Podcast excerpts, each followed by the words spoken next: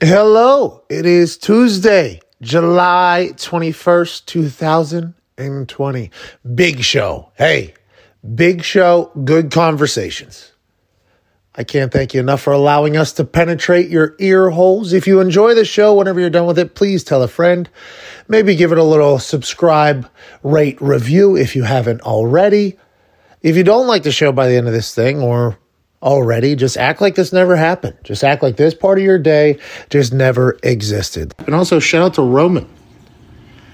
Obviously, everybody knows Roman is the men's health brand that's trying to help you be the best you. Whether it's hair products, skin products, you name it, they have it to make you the ultimate you. The thing that we are currently tell, uh, selling you and informing you about is quarantine sex is a real thing, okay? Get a little bit boring.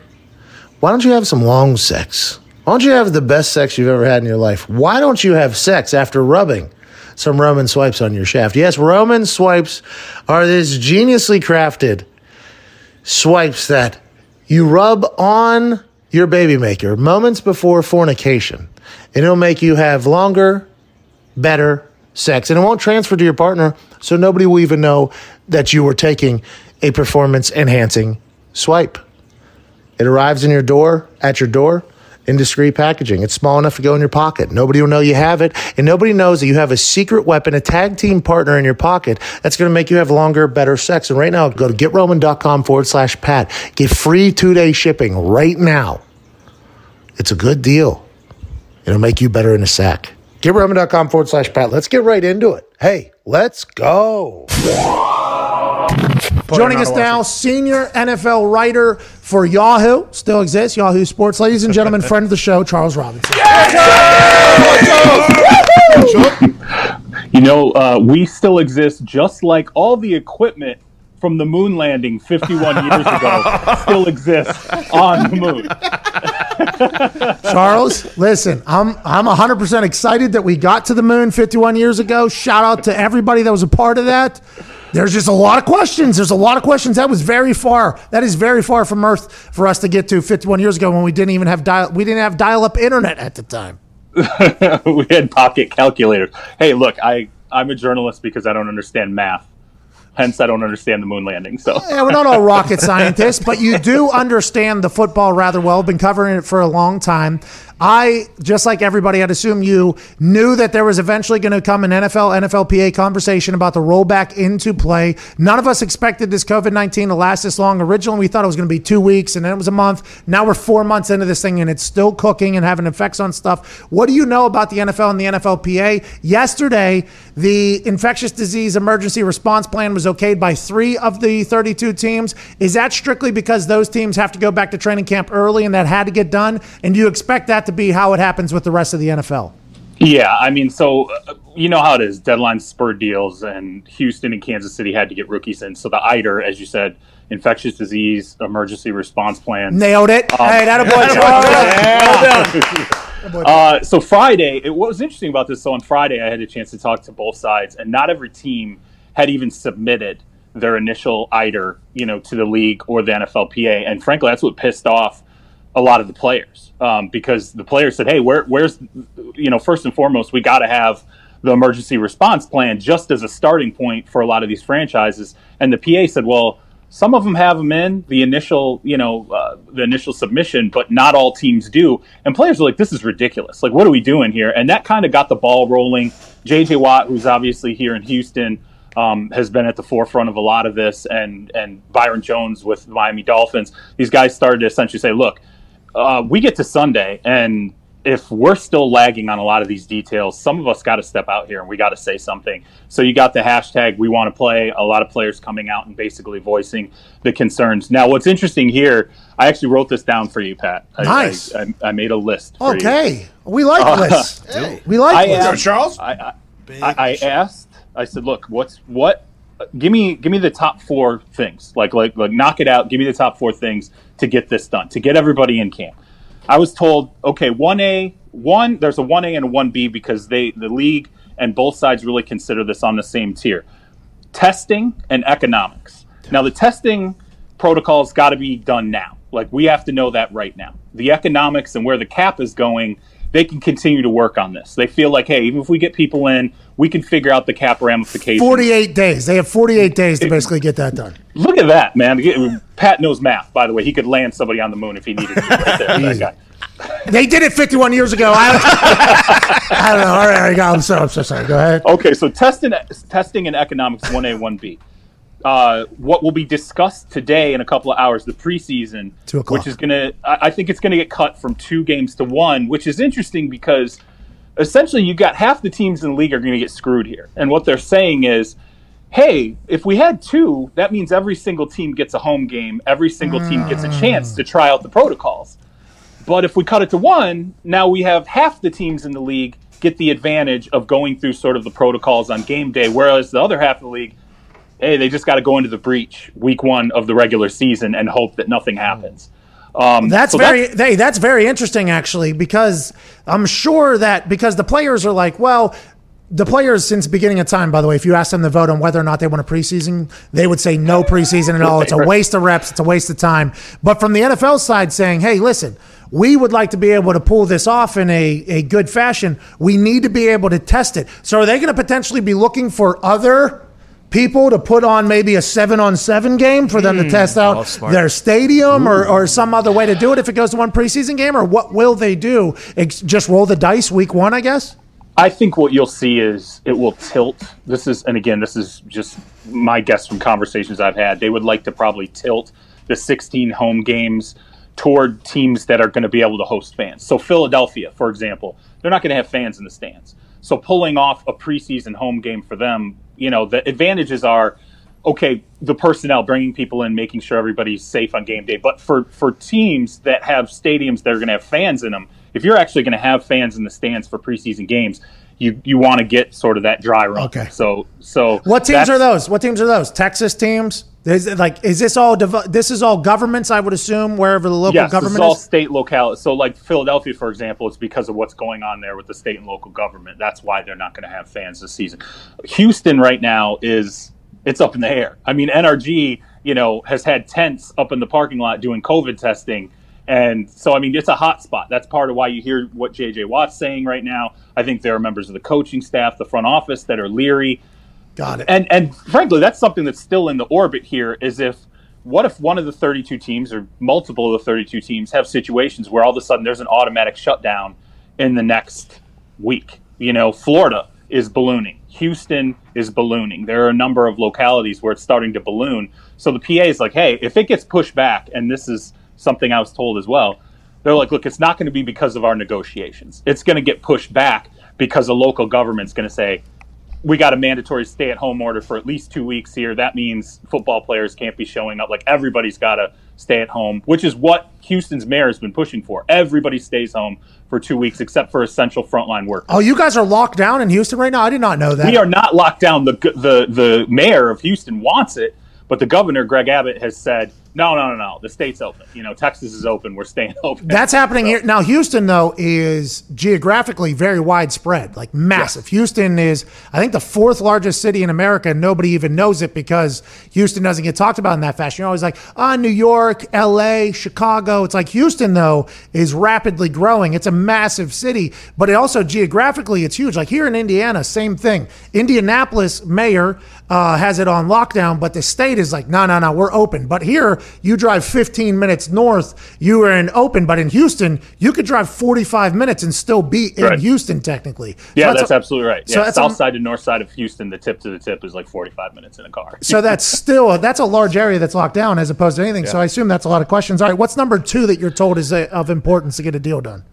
Okay, so actually, number three, preseason is number two if you consider economics and testing. Well, that was one B. I mean, so hey, I'm just putting them on the tiers, right? Remember okay. tiers. The NFL likes to operate in tiers. Okay. So. Okay. Tier All right. So we one. get to the third tier. It's the opt out. So they're so tied. How, how, those two are tied. One A and one B are tied. One A and one B are, I would say, on the they're on the same level, but they don't have to be decided at the same time. Testing needs to be decided now economics has to be decided, as you said, by that 48 day window Okay. expiring. Well, so it's like a uh, golf score. Like if if in golf two hmm. two people have plus 2 mm-hmm. that that next person is actually in third place, not in second place, even though they have the second highest score. So this one is potentially the second most important behind those two, but it's actually because the two tied. This is actually three, not two. Even even ranking this isn't simple, so that's why you can't solve anything. All right, what's three? Uh, okay, so number three, the opt out. So players, Okay, yeah. uh, some teams have been confused by this idea of players opting out August first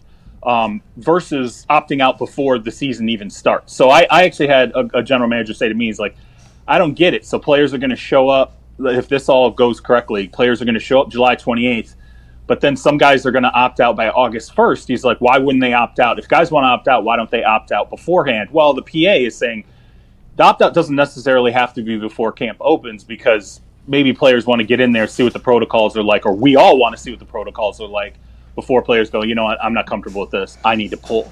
Um, this opt out is going to be important because there are a number of players across the league, particularly players who have severely asthmatic symptoms, uh, or excuse me, severe elements of asthma that they deal with Got it. that are really at risk here. So there, I've heard some names of some upper tier guys, you know, who are considering opting out of the season because they're like, look, I'm at risk. Um, I, you know, I just there's no way I can go through this, and they've actually told their teammates on text message conversations, hey, I'm leaning to not playing. Like I'm probably going to have to opt. out. Has that opt out conversation happened between the two sides about financial and anything like that, or they have not even approached that uh, subject yet? That so that's the that's part of what's being hammered out right now. So does the season count?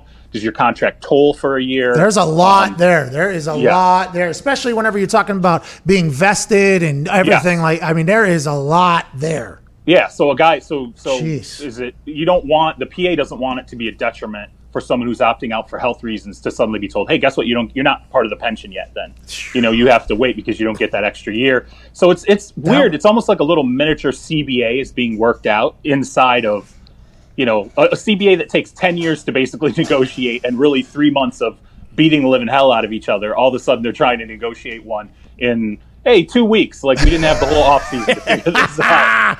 And what's the fourth one? That opt out one seems like that's going to be a real problem. What's the fourth one? uh, how camp be structured? And so basically, um, for example, the Chiefs and the Houston Texans, everyone says, oh, well, rookies are showing up. They're going to start practicing today. That's not what's happening. Okay. Got it. They're showing up. They're getting tested. They're all going to go home. Okay. And then tomorrow, they're going to get tested again. And, you know, part of what's going on right now is seeing can we turn around the test as quickly as we hope? So what the league would like to do is test Monday, Wednesday, Friday, get results back Tuesday, Thursday, Saturday. That's the that's the protocols they would like. But you're talking about thousands upon thousands of tests that have to get done. And we saw with Major League Baseball at the start, they're like, none of us have the test back. We're supposed to start now. We don't even have the, test back. And the league is talking about two, three, four thousand. If you talk about everybody involved in the process, not just players, getting these tests every 24 hours So- seems unlikely. So that's that acclimation process that the players have been all in there. We want to play the acclimation process. I would Right. assume that they're going to have to test everybody, send them home. Yep. Whoever comes back negative, it, we just got to hope that whoever they went home to didn't infect them. Then they come back. Whoever tests positive, you lock down for eight to 10 days until you have another negative test. And then once the negatives are all in the building, then now Right. we got even more problems about who's going home to who, who's going where, how do we travel. Oh, yeah, they got eight days, by the way, to figure this all out, Charles. Eight Right, yeah. days. Which is why players, as you said, the acclimation period, they, they said, look, we want a three week acclimation period to make sure, hey, everybody's been tested over and over, guys are going home. But as you said, the 28th, if, it, if this goes by what the rookie protocols go by, the veterans are going to show up on the 28th. They're going to all get tested, right? And then they're all going to go home because this is what they're doing with the rookies. Why would they change it for the veterans? It, it's just this massive quagmire of details that have to be worked Whoa. out. Now, Good that word. said, Good I word. asked a pessimist who's kind of involved in these talks on Friday. I said, "Do you think this is going to get done?" And he said, "He said we are within spitting distance of Well, most of the issues, but the economics. Can't spit though. That's like one of the biggest problems. yeah, right. So you know like, that's Yeah, don't spit during the negotiation. That's a good bad news. Calais Campbell, who is a part of these conversations as an executive committee member of the NFLPA, he told us on Friday, like, hey, it's going to go all the way up to the wire, but he thinks it's going to get done as well. And I keep saying, if Rob Manfred was able to figure this out, Rob Right, right. Manfred was able to figure this out. I Bad think, commissioner. Bad commissioner. bad commissioner. I think that the NFL will be able to figure it out. I hope so. Thanks for laying that out for us. I feel like I just learned a lot, Charles. Can I learn something else? Uh, is that a 45 caliber on your head there? What is the 45 for?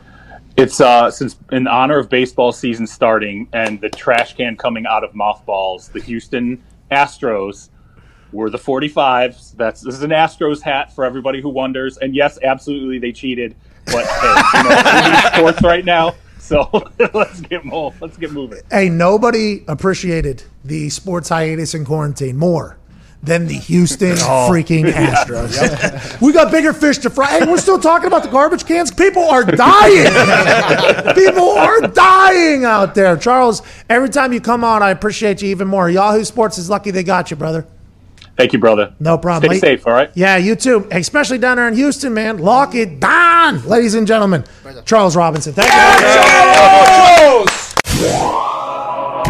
How's it going? Welcome to McAfee and Hawk Sports Talk. Two savages talking about the world. I'm Pat McAfee. That's Mr. AJ Hawk. How's it going, AJ? Going well. I can't wait to watch you try to hold this pose for another hour and 20 minutes. No problem. I'm not even flexing right now. You don't even know what that means. By the way, very proud of the tan that I'm getting. I've been out at the mm-hmm. pool. Very proud of the Oh, oh see the gold chain there, and the arms are getting big. This is a tale of body shaming going right. I got body shamed by the commenters. I hit the stairmaster. Now look at me. Now look at me. I had a cheat day yesterday, so a lot of shits today. But boy, I am having a good one over here, AJ. It's great to chat with you. It is great to chat with you. So wait, when you're saying you were body shamed, exactly like how? What were people saying about you? They're calling me fat. Uh, they said, "Look at that guy. He looks like a fucking fat stooge." they were like, Does "That, that, guy's does face." that bother you? Huh? Did it did it bother you? Yeah, one guy said it looks like I ate all the cholesterol in Indiana. Jeez. I mean, that's a little much. I wouldn't. for. I would never say you've been.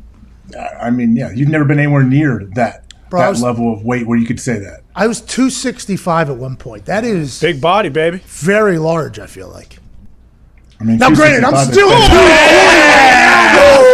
still what? Shredded. You just love. I, you love how you look like with the, the lights and the like the reflections hitting you perfectly for your arms and everything. That's If why we could been- get a little bit more- the last forty minutes. If we get a little bit more shadow on there, that'd be great. Maybe. I, yeah, lean forward. Hey, it's not easy to look like this. Do you Where have are any you other at? poses? Is that your only pose? Or you Yeah, nothing. that one makes me look the best. I mean, I could do that one. You know, it obviously makes me look good, but my arms get very tired doing this one. This one's the natural, and you get into, you know, because you can try to oh. get by me, oh. but I will trap you. You know what I mean? Oh. So that's just how it goes. Where are you at? You're in Wisconsin right now?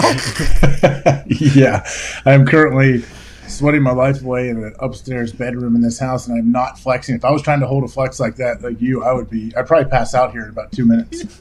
Flex it up. Do you have asthma? No, not at all. Lung capacity feels great.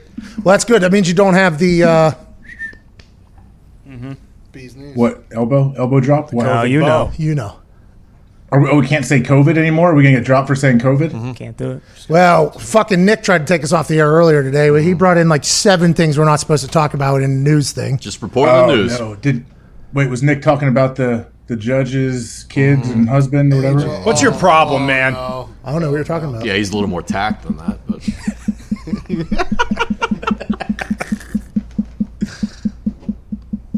Are we still live? Sad, terrible story. How do all these people end up dead? How does it happen? The upper circle. Whoa, see, a now movie. he's trying. Nah, you can't. Well, hey, hey, we're already there, my friends. So No, we might we're as well not. talk about it. Hey, it's been 51 years since the moon landing. How do you feel about it, AJ? You go USA, huh? USA. USA. USA. We definitely landed there, right? I feel good about it. I, I do believe we landed on the moon. I have no idea where right. you're at in uh, in the conspiracy realm, and if you feel like it really happened or not, you probably think Stanley Kubrick filmed it for everybody, and it was uh, filmed on Earth, right? Is that where you're at, where you're going with this? I, I didn't even know there was a Stanley Kubrick involved, but I do know that some people have some questions. Not me. I believe we landed there. Shout out to Armstrong and Aldrin and uh, uh, Buzz Buzz. Aldrin and all the people that made it happen in Houston and in space. But it is very interesting that 51 years ago we were able to accomplish something that I don't think we could accomplish right now if we had to. So that is very uh, that is very intriguing. I think a lot of people ask that question, but not me. I don't ask that question. I'm happy that there's a flag flying up there. I'm happy that a lot of people have tweeted me and told me that six times we did that from 69 to 72, and then we just stopped doing it ever since then. Too We had an expensive. update in the uh, judges incident, the shooting. Update. Fuck me. Jesus We're going Christ, right the back husband's into dead, it. isn't he? No, they ma- they found a man dead in the uh, Catskills with a self-inflicted gunshot wound to the head. They believe him to be the shooter. It's fake. It's fake. Don't believe it. It's fake. Yeah, I mean, this is basically fake straight news. out of shooter. Yeah, it's It's fake news. Straight They use one of those straight of machines where you put the you put Yep. the arm in the thing and then the, everything That happens. was in the Catskills, actually, too. Yeah, it was. Wait, hold on, Connor, go back. What is this machine where you put the Oh. arm in? The Oh. Suicide okay. machine. So Stop. the way it Put it in a works is uh, you kind of um, put your arm into yes, like a sling type thing, and then they crank the sling so it goes, and then they pull the sling, and you know what happens when they pull the sling? The thumb goes, and then it goes, and then you know you're no longer on the earth. Well, hold on. Can we go back? What the fuck is hanging off the side of your head right there? Oh, the braid? The, the one cornrow, the first of all of them. I'm just testing out the cornrows. I figured, uh, you know, I do the left side first, and then I, I, but I do like it. I think I, you know, get all of them done. Who did that for you? Wow. Barber, No, that was a lady. barber. You hanging out with some Check ladies, it out, Connor? Check it out. Whoa! Oh, look, boy. That is a pretty intimate thing, and to only do one means that the conversation stopped at that one. We'll just do one, and here we go. And I've seen people get twisted and get cornrows. That is not like a quick time. That takes a little bit there, especially if it's that tight. So is Connor hanging out with somebody of the opposite sex? That's more breaking news than anything else. No, I've ever believe me seen. not. But if you look at how my hair works, actually, the, it doesn't take that long because it stops about halfway down my head. So even though you know the regular cornrows might take a while, this one doesn't take that long. Hmm. Great. That's- I got to go back, Pat. I have to go back to this this arm machine that Connor Oh, yeah. Crick, crick, crick. presented. First off, that's not a real thing. Yeah, it Okay, is. okay, well, check Aren't- this out. Connor, aren't there a lot There it that is. easier Sup? ways? Is wait, is this from Saw? No. No. Shooter. From It shooter. did look like it was out of a movie. It is. it did look like what what a lot of things are being talked about. I think are strictly movie plots, but boy, They come they real tell life. you real life's a lot crazier than any movie plot that you Mm-hmm. could think of.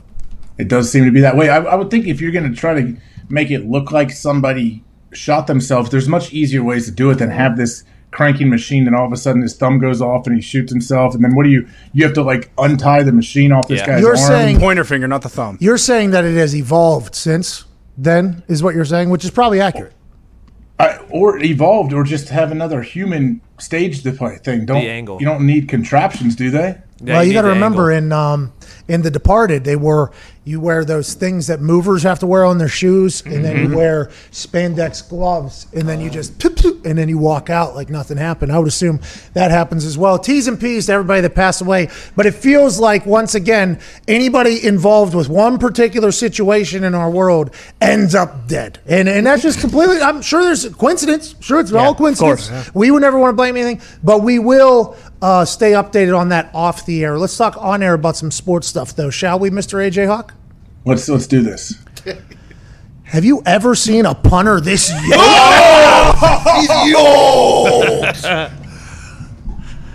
Steve, what, Yeah, why don't you stand up? Show us uh show us how well those shorts fit too. While you're at what are it. you talking about? You talking about these bad boys here? These bad boys here? Oh, you're talking about this issue here. I mean, I couldn't think of a more uncomfortable situation than what you have going on right now.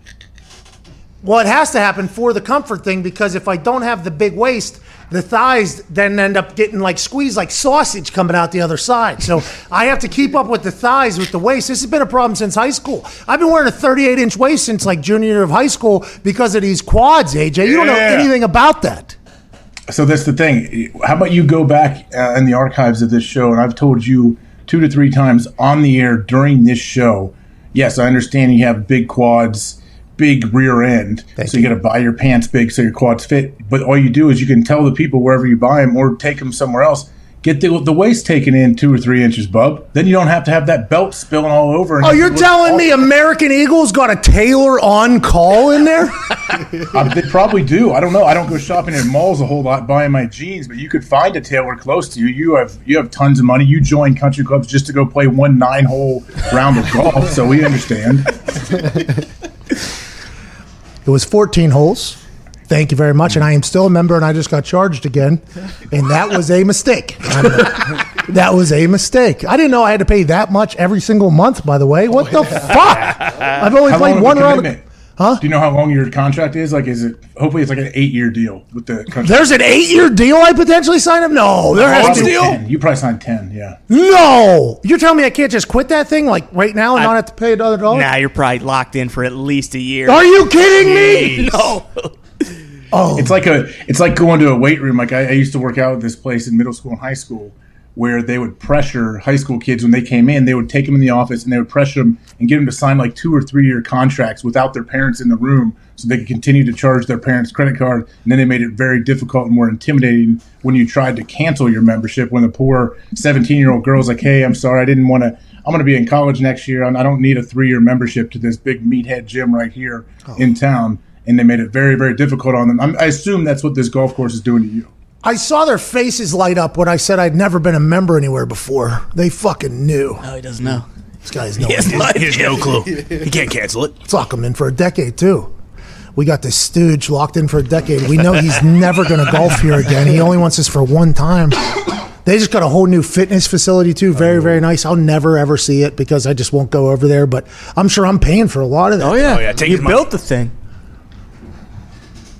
You're a great member. I, get- I, hey, I promise you, the other members of that club that take advantage of all those great amenities, they they thank you very much. They're gonna be using your name too. Oh, Pat McAfee's a member here. You're gonna love it. Oh, Do you have a locker? Is your name on a locker over there?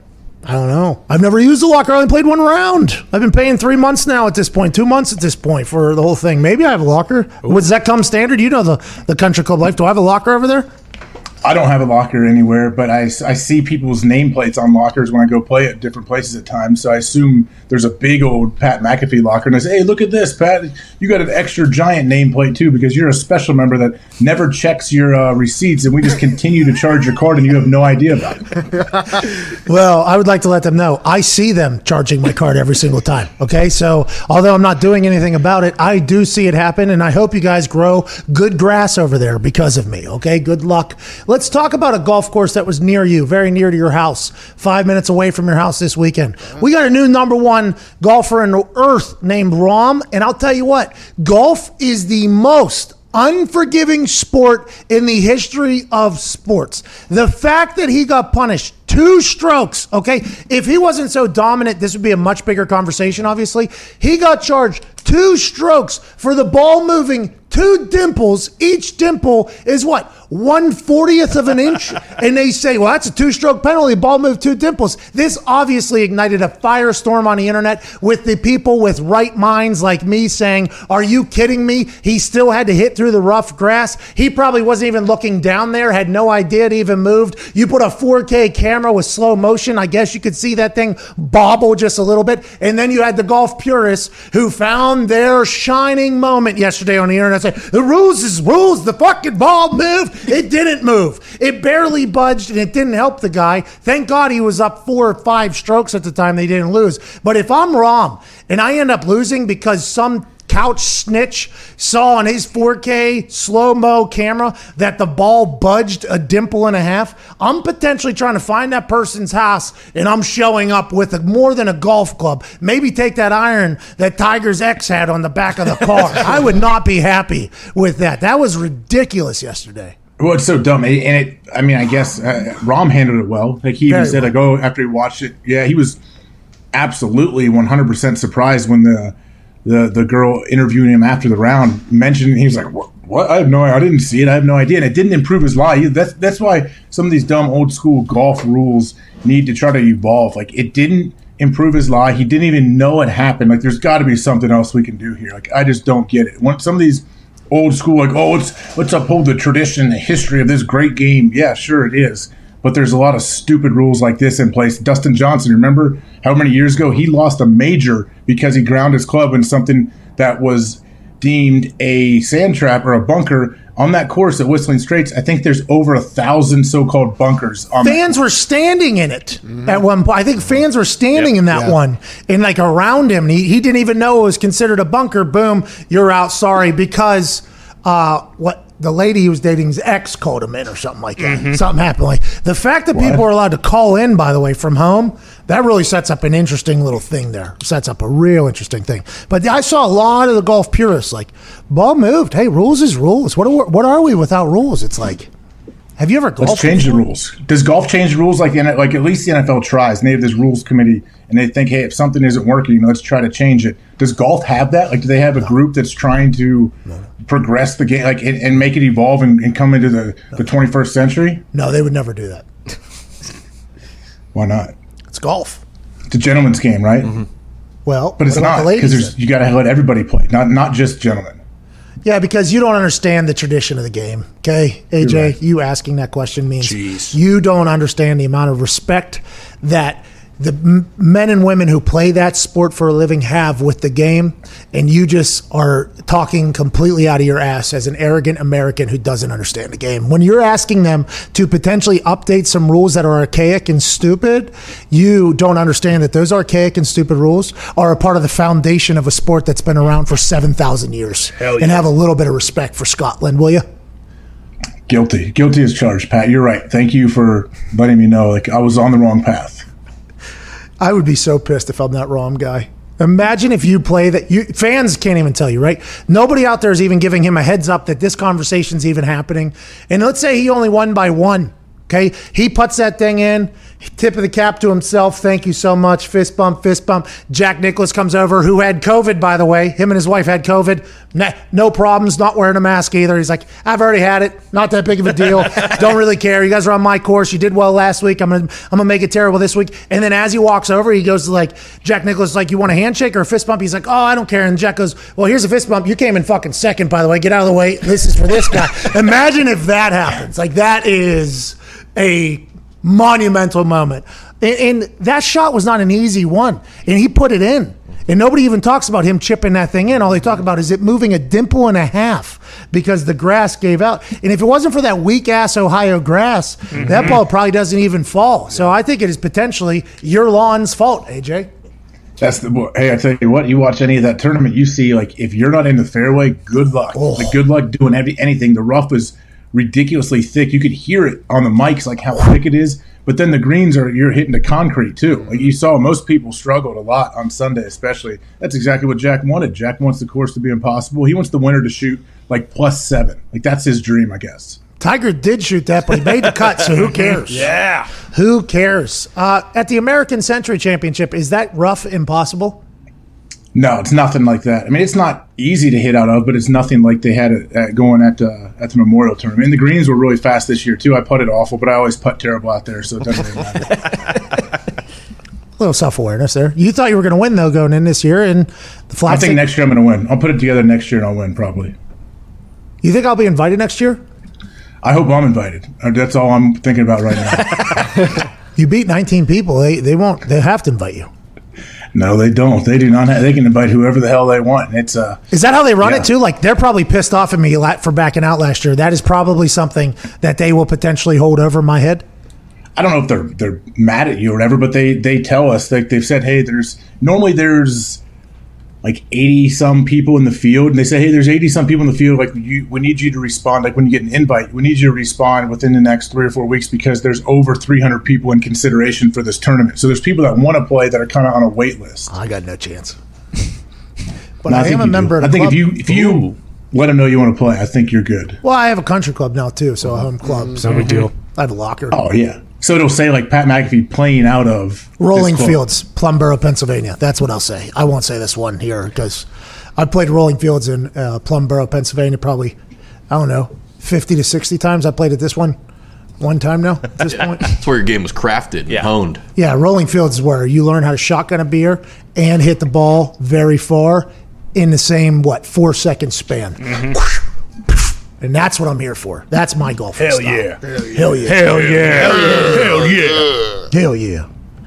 Um, you think you think the NFL is going to play this season, AJ? I do. I think they find a way. I don't know about training camp, the 28th. I mean, they might go get tested quick, right, and come come back or something. But yeah, I don't think there's going to be a preseason game. Didn't it, the NFL say we want one preseason game? The PA is saying we don't want any.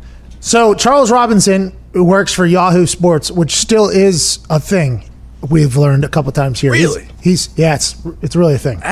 Wow. Yahoo Sports, Charles Robinson, by the way. I would go to charlesrobinson.com if it was a website because of how knowledgeable this son of a mm-hmm. bitch is, but he's the senior NFL writer for Yahoo Sports. He told us a bunch about everything that is currently happening. He even told us like the four things that they're talking about. So, number one, they're worried about testing and economics, obviously, the rollout process. Uh, 1B is preseason going to one game as opposed to originally thought two, even though the players went zero. Then opt out. Uh, what is that plan? And then four, how will camp be structured for the reacclimation process, which a lot of players are talking about, whether it's conditioning, testing, going back, the whole thing. But what, what he mentioned about preseason games is very interesting to me. Very, very interesting to me.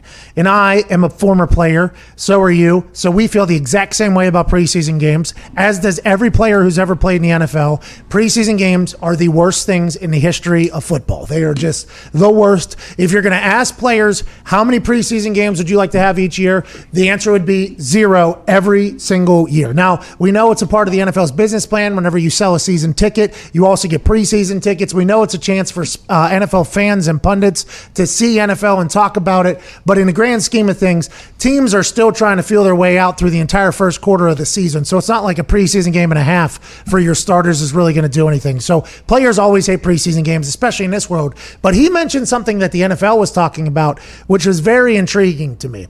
If they only do one preseason game, that means at least half of the teams will not be able to test their protocols for fans coming into the stadiums. So if they do two preseason games, at least everybody could potentially have a home preseason game and test out their protocols for fans coming back in. That was something I had never thought of because for those teams that don't host the home preseason games, and maybe their local ordinances are saying that you can have a certain percentage of fans in the stands, they don't get a chance to even test that out until game one. It would be nice, I think, to get a trial run for them. So maybe they'll do a seven on seven game or something, and they'll need the boys in here to kind of take on anybody. But that was something I didn't even think of from a logistical standpoint, from the NFL's point of view, because I'm always thinking about from the player's perspective. Yeah, but don't you think these teams, if you don't have a preseason game at home to run through your protocols, don't you think they could hold an inter squad scrimmage one night and, and create create another preseason game? Almost like, hey, we're going to let fifteen thousand fans come to this game, and then you can run through everything the same way. But also, like, I don't have a whole lot of faith that there's going to be any fans in the stands once the games start. Do you? NASCAR, man. Got to think about NASCAR. I think it's all going to be the states. And this is, I mentioned this when I was talking to Charles Robinson. Robin Harris, the Harvey, no, Harvard, Ivy League. Harvey, Harvey- Weinstein? No. No. Harvard plus How Ivy dare you. League Are you equals kidding Harvey. me? Don't do that. How dare I? Legit.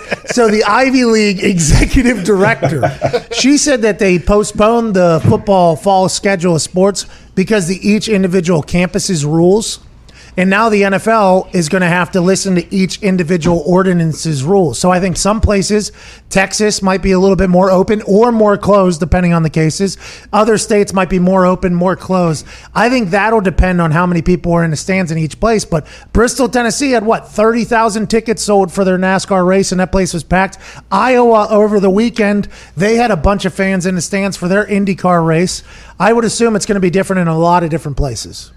So uh, yeah, I guess so. There's not going to be one like blanket rule for the NFL. It's just going to be, hey, whatever your state is, where if you're in a hot zone, if you're not, whatever your governor is saying. Some people, so some games will have no fans, and some may have up to thirty thousand. You think? I would assume, and maybe even more in some places, depending on the rules. But that's why each IDER, uh, infectious disease emergency response plan, is going to be, I think, custom to each individual team. So three of the 32 teams have said yes to their IDER that was in place.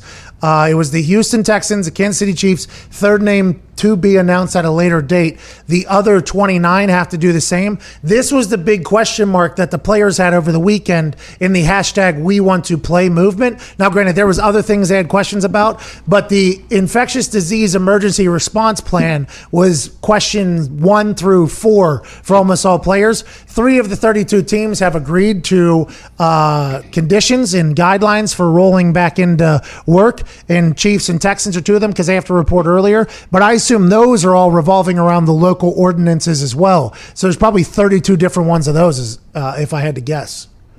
So what you mentioned is something that uh, what was his name? Charles Davis, is that right? Robinson, Charles Robinson. Charles Davis just went to Fox or just went to CBS. Is that right? From Fox, the color color analyst. He's Yeah, he's good. very. He has a lot of energy. He was with. Um, Tom Gus. Brennaman. Was he with? He, He was, was with Fox, with right? Fox. Now he's going to do NFL on on CBS. I think. Good for him, by the way. Getting an NFL gig is good. He'll be good in there. I, I think he does well. But no, not him. It's fucking Charles Robinson. Jeez. Okay, good. I I, I give you, or I guess I, I forgive you for getting us off on that tangent. But he said you mentioned something about opt out. What's the opt out? So the opt out is for players that don't want to play. So there's, I guess, some players who have severe asthma who have texted amongst their teammates like, "Hey, I'm thinking about potentially opting out." The NBA, Adam Silver, they came out whenever they announced the bubble. They said, "Hey, if players don't want to come, there'll be no punishment." I would assume the NFL is going to have to do that, but that comes a lot of questions: vesting, salary cap. Does it count as a year? Does it not count as a year for the player? What happens next year? Does their their contract just bump a year, or does that count as a year? I mean, there's going to be a lot that goes into that, especially if there's a lot of players that choose to opt out. I would assume if there's only a few, the NFL will figure it out. They'll be like, okay, for this guy, this guy. But if there's a, a pretty good list of humans that opt out, that's going to be another massive talking point that has to get figured out here in the next eight days. But, but, he said August 1st would be the opt out date. So 28th reporting date for every team other than the Chiefs and Texans because the Chiefs and Texans are playing before everybody else. And then the opt out date would be August 1st. So players could go see what it is for a couple of days and be like, well, this isn't for me. This isn't going to be safe and opt out. But the business conversation is going to continue through the 48 day training camp. They're not going to figure that out before training camp. Right now, it's all about the health code guideline protocol, get them back in the building. Then we'll do the business conversation. But the opting out is going to be a massive sticking point for a lot of conversations, I think. Yeah, it is. But how many guys do you think out of what? How many is there? Eighteen hundred NFL players. There can't be that many guys that opt out. I forget what is the number, maybe 1632 or something like that. Every once in a while, somebody will put out a tweet after they made a, a team and they'll be like, there's only 1,632 NFL players or something. 1696. There it is. Good year. 1,696 players. Out of how many do you think opt out? And also, out of how many opt out that people know about? Like big name players. I would guess under ten players opt out. I would think probably the same thing. Or it's going to be a landslide. I think it's one way or the other. Yeah, I mean, I would think other things would have to. Ha- you'd have to be unhappy with everything to opt out. Don't you? You have to be worried about Business. your health first. But then it has to be like money, business. Oh, okay. Like, I don't think this is taking. I don't know. You'd have to be completely. We never know either. I guess every every individual has different situations going on at home. Whether your wife's pregnant, whether someone in your you live with has uh, some kind of uh, immune issues or whatever's going on. So uh, yeah, maybe it more, but I can't see it being like just a ton of people opting out and, and sitting out the year. I don't think so either. And I've told myself this numerous times. Remember, there will be a season and it will happen. That stooge Rob Manfred was able to figure it out. The NFL will be able to figure it out. Yes. And the MLB and the NFL are in the same world, not because their sports are anywhere near similar, but because the NBA and the NHL had games before the quarantine happened, so they've already handled a lot of their business. The MLB, though, had no games before the quarantine, and the NFL has had no games before the quarantine. So those two, from a business standpoint, have a lot more in common than the NBA and the NHL. And ultimately, at the end of the day, the business side of things normally slows things up, and Manfred was able to figure it out. So let's assume that Roger Goodell, new Roger Goodell, in his basement, peanut M&Ms will be able to figure it out as well. Did you read the thing that they, um, the Minnesota Vikings are doing? Like they talked, they, I don't know if it was Peter King, whoever, like went in and toured their whole facility with their trainer. Fuck that guy. What? What? What are you gonna say? What's that? What were you gonna say? I need to hear what you're gonna say. You're trying to interrupt me. I want to let you give your time. Your I was show. trying to figure out whether or not I wanted to go on record of saying what I was going to say, so I backed out of it. It's the first time in my life I've ever used the filter, really. I think we all know what you were gonna say. And some people might have heard me say it anyways. Some people.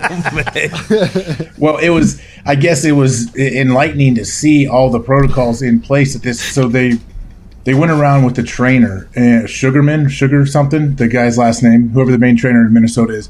Like the there's a big old thing parked in the parking lot before you go in. After you gotta you gotta get swabbed every single day. You're gonna have to answer questions on your phone. All these different like ten questions before you're allowed in for the day. But when you're there, masks have to be worn everywhere inside. There's plexiglass separating them. The seats are all lined up. Like there's so many things in place. There's uh, yeah, I guess there's and oh, and they mentioned like hey, everybody's gonna have to take part in like disinfecting rooms, and they have this crazy like I don't know high end spray that they can spray tables down that like gets into the creases and the cracks. And they said even the GM Rick Spielman he might be the guy disinfecting rooms at point times because there's only so many tier one or tier two employees that are allowed in those rooms. So it might like if you're the GM, you might see him in there with a spray bottle spraying down seats in the team meeting room. all right, have to do all this. But boys, when it's one on ones, you fucking hit each other, okay? I want to see sweat flying, okay? I want to see spit happening. Whenever we're goal line, I need to see bodies flying on top of bodies. When we're doing seven on seven corners, if you're not jamming and getting your hands all over the face of the wide receiver in the body, you're not going to make this team. But as soon as that's over, listen, masks everywhere, plexiglass like your bubble boy around town. But whenever we get in goal line, need you motherfuckers to spit on each other's faces. Need it to happen. It all it's all very I don't know how any of it makes sense, AJ. None of it makes sense to me. I don't know how any of it makes sense. It doesn't make any sense, but I, I mean, I guess you're, they have to try. They Have to. try to minimize the risk, right? Have So to. that's It- that's their best case scenario. Like we're gonna try. They'll say, all right, yeah, hey, these guys are gonna be hitting each other and sweating on each other in practice, but we understand we have to do that to play football. Like that's how we get ready to play football. That's how we actually play football. But everything other than that, we'll do whatever we can to try to keep them separated, to try to keep them from spreading this once they're inside the building. I guess. I wonder if the people who are like giving the okay for like the protocols just know nothing about sports. Like Probably, yeah. Like the Why would MLS they? is- Why would they? If they're, if they're living in this life, this infectious disease life, their whole for forty years, why would they know anything about like the ins and outs of what goes on on a on a football team? and I, I don't want to be the, the guy that you know sheds a light on this, but when I watch the MLS, I've said this numerous times on the show. They walk with masks on. Every one of them have masks on to the field. Then they play for 90 minutes. They have a hydration break where their sh- bottles are. I mean, they're bumping into each other on the field, and then immediately Hey, has that changed? Has the bottles changed? Are, are trainers walking out with like the six pack of Gatorade bottles still? Is that how it's? I haven't paid attention close enough. I probably should, but they have a hydration break or whatever. But it's still they're bumping into each other. There's and then immediately masks go back on afterwards. And if they're testing everybody, what is the? I don't know. It, it all contradicts each other, and I feel like the people that they're presenting these guidelines to are people who have never maybe seen the sports get played, like soccer. Like, oh, they'll just run around for ninety minutes. Yeah, they won't touch each other at all. Don't worry about it. So if they wear masks on, you're good. Okay, now this is the one for football. We're thinking. Listen to this. Listen to what we're doing here. We're putting plexiglass between each chair. We're doing all this, and then for practice, they just play practice for a little bit, and then we get right back into it. And the person's like, "Oh yeah, that should be good. They're very good. That's very good. That that should be good." It just none of it makes sense to me. Not literally none of it makes sense to me. But if it's going to help us get back to sports in a safer fashion, I'm in. I am 100 percent in. Do you think it would make a big difference if NFL teams were just like, yeah, we'll cover it no matter what if you guys do get sick? Because I feel like if they play, like there's just like a like they understand like, hey, a lot of people are going to get COVID probably. Yeah, and that was the big thing of it not being non-sports related injury if they get COVID. That was in the initial proposal. I think that was even a part of the 35% escrow proposal, which I hope are passed, both of those things. I would assume that the NFL Players Association will not allow the players back in if they keep with the COVID thing as a non-football related injury. We're not going to cover it. We're not going to take care of it. I assume that has to get thrown out the window. But it is a very interesting point. Like when the guys go home away from practice and they get food or do this and they're in like They're not in a bubble. They're not in a bubble. Like they could spread it to their family. Their family could give it to them, and they could spread it to the team. Like there's so many different ways they can get it. Well, and the test, the test, you know, the good news is you don't get the results for like two, three days. So if you, if you and you you fail a test, you don't know until tomorrow's tomorrow potentially, and you're just bouncing around today. Oh, there's a lot of questions, but hey, we're going to get back. Roger Goodell will figure it out. Rob Manfred figured it out. Roger Goodell will figure it out somehow. I have faith in my commissioner. Mm-hmm. Hey, if you were Jon Rahm yesterday, would you have would you have dapped Big Jack Nicklaus up and given him a big hug right there on 18? You know, I, I would say yes, just because I don't think I would ever have a chance to do that to Jack Nicklaus. So I would just naturally say yes.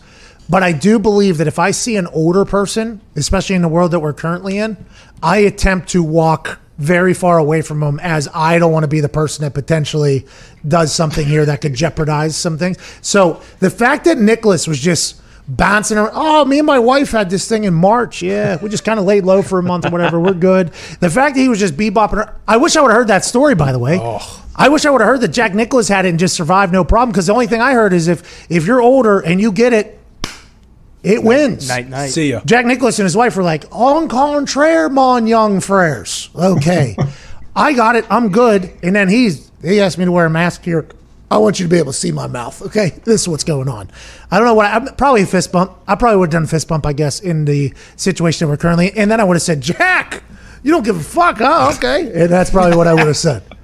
That's probably the whole thing. Yeah, I know Jack said he would. He Jack would have shaken before they like when they were interviewing him during the back nine or whatever. He's like, yeah, I'll, if whoever wins, I'll absolutely shake their hand if they want to. I understand if they don't want to shake hands, I'll give them an elbow fist bump. And I guess Rahm said it on the fist bump. He didn't know. Rahm had to know that Jack had it back in March, didn't he? Because Tiger came out after and said, oh yeah, I, knew- I knew. I knew Jack and Barbara had this already. Like he said it after his round. I think Tiger and Jack are really tight, though, right? I don't know if Rahm and Jack are tight. No, yeah, probably not. Rahm's only what twenty five years old. Mm-hmm. He looks like he's damn near 40, but that guy, if he's only 25 years old, he's going to be a problem in the golf. World. He didn't even play anywhere near his best golf coming down the stretch there. And he took a two stroke penalty for some bullshit call, and he still won by multiple strokes. Good for Rahm, dude. Good for Rahm. Yeah, world number one golfer now, right? Mm-hmm. Only four players have wins in each of the past four seasons Rahm, JT, Dustin Johnson, and our big meathead friend, DeChambeau. Did you see it at 10 on Friday? Yeah, to get Tiger He in. got Tiger in, Yeah. right? I don't want to say I've been saying this, but I've been saying this. He does a lot of thinking. There's a lot of thinking in D. DeChambeau's game, which is been to his benefit. And anything that involves like free moving, like kicking and punting is one, pitching is one, I assume batting is one, golf is another one. Anytime you start overthinking things, that can almost catch you up sometimes. And I always said, DeChambeau does a lot of thinking, and it's impressive that he's able to think that much and still perform something that revolves around one sixteenth of an inch being wrong. Because once you get in your head a little bit, that can, you know, paralysis by overanalysis. We found it with that 10. Got a little over analysis, a little paralysis. Guy couldn't hit a fucking golf shot. Gets our guy Tiger in, though. So I'm thankful for it. Meathead's back next week, I assume. And he's going to hit the ball even further with anger from that 10 that he put up and got him out of their cut. How big do you think he gets? I know he, he originally put on 20 pounds and then now he's put on 40 pounds in total, I guess, from whenever he started this weight gain. Like, you think he Is gets he looking three like that? no way! No way! So do you buy your shorts and then cut them? No, they come cut. They come cut. You buy them an American Eagle cut like that? That's short too. No, well, they're riding high because my quads are so big, so you got to pull them down a little bit. You see? Ride high, boy. You see? And then, but they come up if you really want to give a little, hey, oh. How you doing? How we doing? Keep it moving. Um, did you see LeBron's rookie card went for one point eight million dollars? I know you're a big collector. How do you feel about that? Yeah, what idiot bought that? I went on a four or five minute rant about how stupid this person has to be. Then I started feeling bad, thinking that there's probably collectors that watch the show, and I'm like, well, I have respect for it, I guess. But are you kidding me with this? I strive to be at a point in my life where I can drop 1.8 million dollars on what a four inch piece of cardboard paper that has a picture of a guy and an autograph. I hope so so bad. Congrats to the person winning this, and congrats to LeBron who's sitting on probably four or five of these things at the house, knowing he's got another 10 million dollars just sitting in a shoebox underneath his bedroom, his fifth bedroom or whatever. Well, don't you with cards? Don't you always? I, I'm always skeptical when someone says, "Oh, that's a Nolan Ryan rookie card. That thing is going to be it's worth five hundred thousand dollars." I'm saying, all right, I don't care what a book says. I don't care what the internet tells you. Like until you find someone to pay you that money, that's absolutely not true. So I'm shocked that this actually went for 1.8 million. I'm just curious, could this guy turn around and sell it for 2 million or does he have to sit on this thing for 20 more years, wait till LeBron gets in the Hall of Fame and wins a couple more rings and then he can make some money? Gary V put up a tweet years ago. Okay, okay. What, what, Seriously. Oh, Seriously, AJ. AJ. Jeez. AJ. I'm just doing that for Ty. What was that? what was that, AJ? Once Ty hears that, he just checks out for the rest of the show. So I'm just trying to keep Ty involved. Oh no, I'd love to I hear your will thoughts. not sit here No. for this slander. Uh-uh. Don't be jab. Are you jab? Are you trying to jab me and right hook me? No, what I'm telling you is Gary V said, and what year was this? Can you scroll down and see what year this was posted? August 6, 2019. Okay, one year ago. He goes, This is a big deal. Check out LeBron James 2003 to 2004 Topps Chrome rookie 111 PSA 10 available on StockX. Look back at this tweet on July 12th, 2022. We're looking back on July 20th, 2020, and all of a sudden that picture you just talk about $1.8 million. I assume if Gary, who bought this or didn't buy this, they're sitting on it for two more years, this LeBron thing's going to be worth even more somehow because somebody's going to get rich, somebody's going to hit a lottery, somebody's business is going to get hot. They're going to be a massive LeBron James fan and say, Oh, I need one of his rookie cards. That'll cost $2 million. No problem. Let me shit that out real quick. Worth it. I mean, it would be nice, I guess, to have that kind of money where you spend 1.8 mil on a card. I, I would love to see how you justify that, like with your financial people or your spouse or whoever else you're you're around. But yeah, you must. These people have- aren't justifying anything. I, you got to remember, Irsay, Irsay used to take off in his chopper like 3 a.m. just to go to the grocery store. I, I- I don't think there's any like, I don't think there's with the people that are spending this amount of money on stuff. I don't think there's any like checks and balances for like, hey, I'm gonna do this. It's like, hey, I'm gonna do this. Figure out how we do it quicker. You know what I mean? Like that is the. You're right. Like, hey, you want to uh, you want to buy a LeBron rookie card, or would you like to buy a nice mid-sized private jet? Hold on. Uh, let's think about that. What did Irsay tell me? Irsay had one of the greatest quotes of all time. Whenever he and I talked about me retiring, it was like an hour and a half conversation that was just amazing. Just one of the most insightful, hilarious conversations I've ever had. But then we got to me being uh, like a boss, you know, because I was going to be running my own operation. And he was like, Are you going to be able to make the decisions, brother? Because when you fire one person, what are you doing? You're firing their whole family, you're firing their kids. But, but, but, on the flip side, you're opening up a spot to hire somebody and hire their family. Like, so which way do you look at it? If people are optimists, people are pessimists. You're either glass half full, glass half empty type of guy. I've always said you get a smaller cup, that thing's filled to the top, isn't it? Then we don't really have to ask the questions. it's like big decisions. I got one right now. Do I want to rent a yacht in the Caribbean or do I want to rent a 757 and live like a sheik? I don't know. We got to make the decision by tomorrow, though, brother. I don't know. these are big decisions. Do you want to make these decisions? And I was like, yes, I would like to have to make those decisions. it was amazing. But he is a guy who's trying to restore music history and like he views himself as like uh, I don't want to say like a museum, but that's why he buys a lot of this stuff is like to preserve and all that. I would assume the person that's collecting these sports cards is some museum collector who wants to see everything get handled well. But as the years go on and LeBron accomplishes more, I'd assume that price is only going to go up. Yeah, so I guess the guy. I mean, you can't really call whoever bought it an idiot if it's going to be worth more. I, I guess no. I mean, whatever. If you have 1.8 million to throw around and buy a LeBron James rookie card, cool. More power to you, I guess. Congrats, you've won. You won the hustle. By the way, I think you picked a 757 and live like a sheik if you're Irsay. Now that I've thought about I it. I have to. Have you ever seen He it? could get both. Don't you think he could do both? Yeah. Yeah, but I think it was one particular trip that was happening that weekend, and they hadn't made a decision yet what they were going to do. And he Yacht felt and- stressed about it, by the way. And I, I was I was trying to help him, but Yeah, in the Does he have Caribbean would kids? also be nice. I'm assuming he's done it before. Yeah, he's got three daughters. They're all part of the uh, team now. Okay. Oh, I saw them. I think I've seen them in the tunnel. Don't don't they come around with him on game day?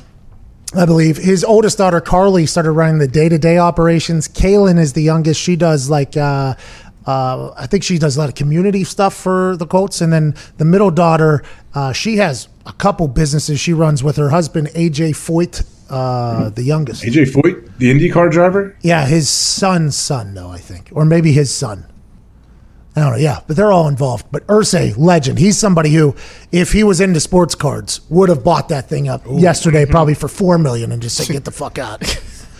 Yeah, doesn't he buy old like like guitars that John Lennon used to play and stuff like that. Yeah, he put the entire Beatles back together. He said he's got like a, a Ringo Starr drum set. He's got a guitar for McCartney and Lennon, and he's got like an entire setup. Yeah, he spent, but he views himself, I believe, and this is speak. This might be speaking out of turn, but he views himself as like a preserver of music history, almost. Like he bought, uh, he's bought a bunch of. I think he's got some of Prince's stuff. He's got, Hendrix. Uh, Hendrix Hendrix stuff. guitar. Like he has a bunch of stuff. So he has like a museum. I think that he's creating. That's just kind of either in his house or in a Colts facility somewhere. I've never seen him. I get it, man. Hey, he's keeping their music alive. Why not? He, he loves it. Does he play those instruments too? Oh, he can shred the guitar now. Hey, Irsay can shred the guitar. Doesn't get enough respect for being a billionaire who can shred on a guitar. Did he eh, wait? Did, did he take over his dad's company? Is that how everything started? I'm not 100% sure. I know that his dad sold him the Colts when he was like 30 something. so he became like the youngest owner and general manager, I think, at the same time. And he was friends with all the rock stars. So, I mean, that Jim Irsay's life, if he was to ever write a book, just from the hour and a half conversation that I had with him, if he was to ever write a book, I think that would be a a bazillion times bestseller because he's he's linked to everybody and everything basically. Do a documentary on him. Follow him around for like two years. I would watch that. Make that a four part documentary docu series. I think that would be awesome if he was if he gave like complete access to his real life. He would I've been telling people close to him that he should be doing that stat because I think a lot of people don't know Jim Irsay. They just obviously see the headlines every couple years that pop up that aren't always the most flattering. But if you meet him as a person, it's just like this guy is a legend, just an absolute legend of a man. And the stories are that chopper to the grocery store at 3 a.m. They had to get a city ordinance that he couldn't take off his fucking helicopter from his backyard I need anymore milk, brother. during certain hours. it was fucking awesome. It was awesome. I just found it right here. He spent one hundred thirty-seven thousand for the um, Prince thing. It was originally worth thirty thousand, so he put another another hundred thousand on top, so he made sure he could get it. Look into the uh, Ringo Starr drum set too. I believe there's a drum set that's over a million he spent. It's interesting because you being like some of my friends are in the middle of negotiations with the Colts. You know, and they're like telling him like, "Oh, we can't give you another fifty grand or whatever." And then as that's happening, news drops. Irsay just bought a two million dollar drum set, and it's like, "Well, wait a fucking minute here." Two point two mil. Yeah, two point two million. Yeah, It looks good. Did he buy it from Ringo or was it from some other collector already? I have no idea. Doesn't matter. I mean, it's he not- had a guy matter, that was literally like just there to do his like he was like a music expert or a guitar expert and he his job was to go around and legitimize things and put a price on it for Jim and all that. I don't know. I don't know if he still works for him, but yeah, there was a while there where Jim was trying to collect every piece of musical history there was. And Hey, what do you think of the uh, yesterday the coordinated effort from like some of the big stars to tweet almost the same thing at the same time about the the, the new league year coming in there, the worries that they have heading into it. the hashtag we want to play. Is that what the hashtag was?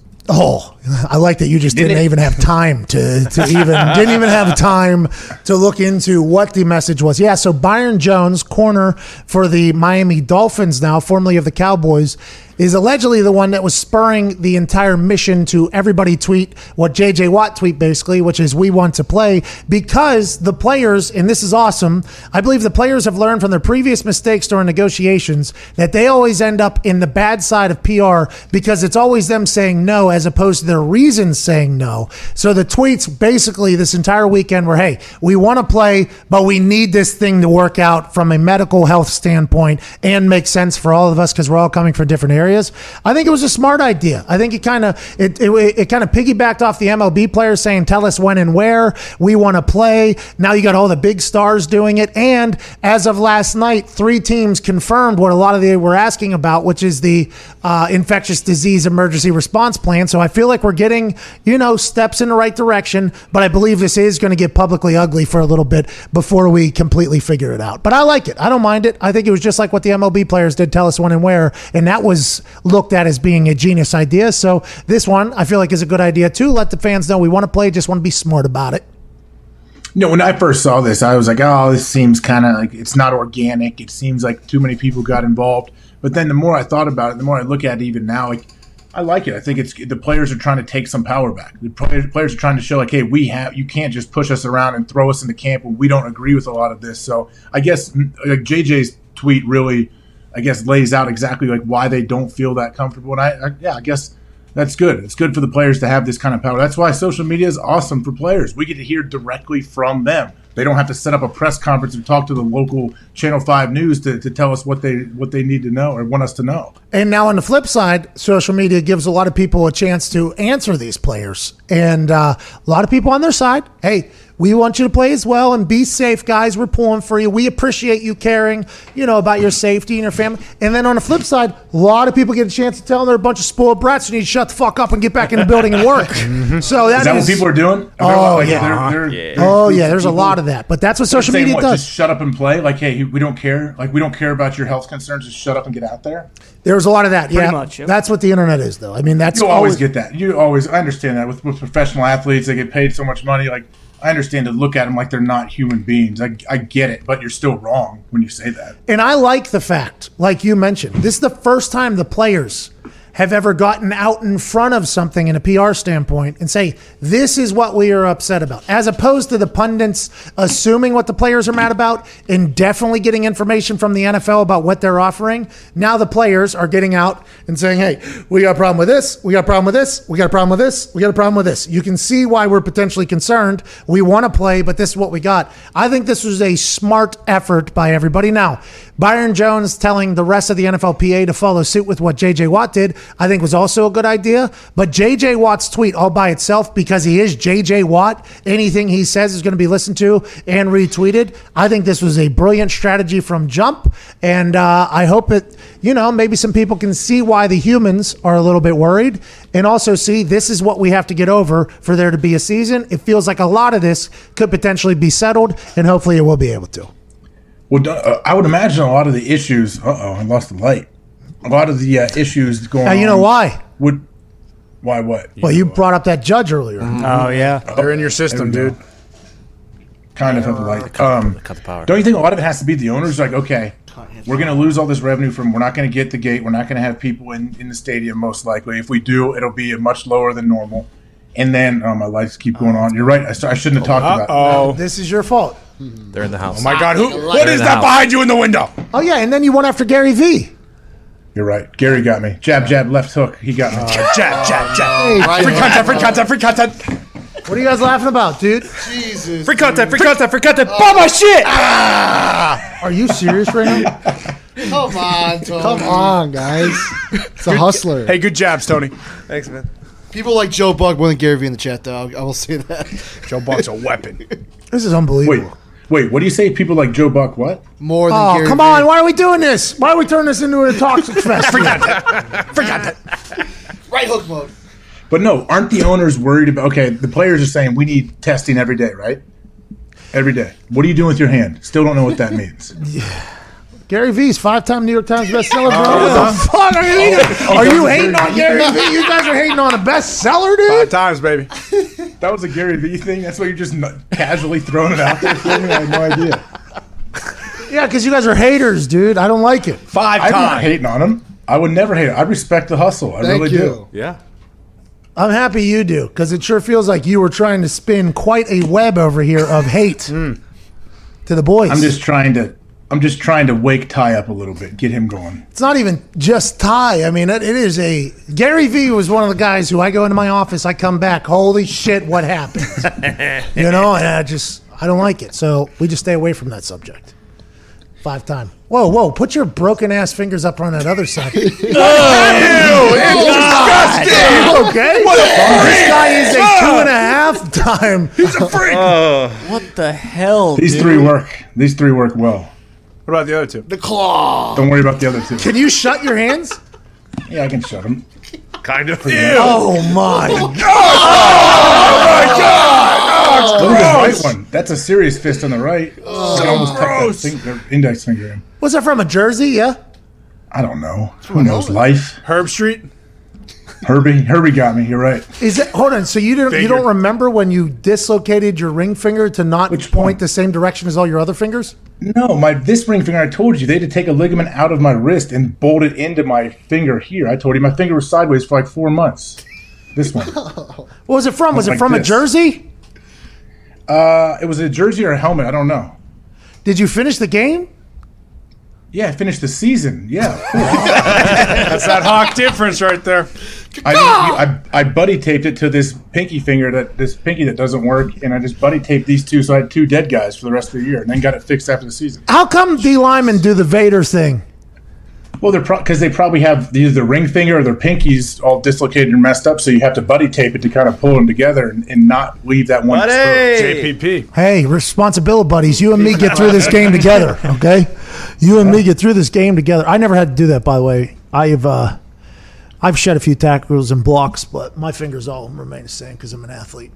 Your fingers look good. I don't. I mean, that's good for you. I'm glad, but don't you think the owners are going to make the players pay for these daily testing if you want it as your? I don't know. AJ, let's play a at the time. game. Let's call. Let's play a game. Let's see who's more athletic. Put your hands up. Put your hands I up. can't put them. My my my camera's not wide enough. I got to put my hands. All right, put uh, put two fingers down on each hand. Ready, go. All right, boom, got it.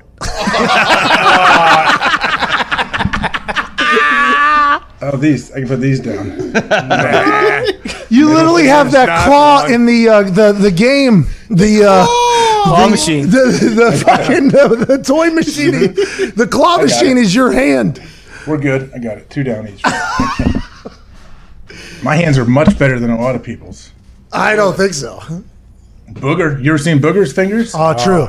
Defensive lineman there. That thing had a lot of grabbing and feeling in there. You're right. Hey, can I say something about Booger McFarland, by the way? Please do.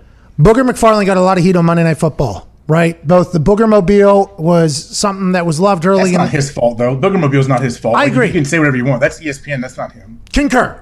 He goes into the booth after Jason Witten retires and goes back to football. He gets a lot of hate because him and Tess, whatever, couldn't find it.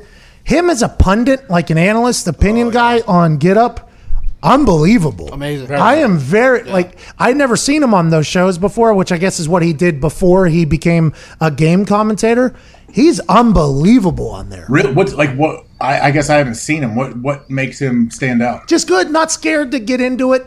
He explains things very like I enjoy him as a pundit, and to be honest, I, I think I've never seen him play that role before. What was that? What just happened over there? Can you hear anything? His mic picks up a lot. Yeah, they picked, Oh, yeah, they picked him up. Was that a kid? Yeah. Mm-hmm. Mm-hmm. Give us the claw. Little hawk. Coming at you, Dad's coming at you. Anyways, sorry about this, but I, I think Booger deserves a little bit more love because just like Jason Witten in the booth, people forgot how good Jason Witten was on the football field. I think there's a chance that people forget about Booger. How good he's very good in that morning role where he's. I thought he was unbelievable to be honest the other day. But That's good. He probably feels most comfortable in that role, don't you think? Is that where he came from? I don't know what he was doing before Monday night. that's what everybody said, but I never watched those shows. He was on Mike and Mike all the time. Yeah. He was good. He was fucking really good. I was like, okay, here's Booger shining. Good.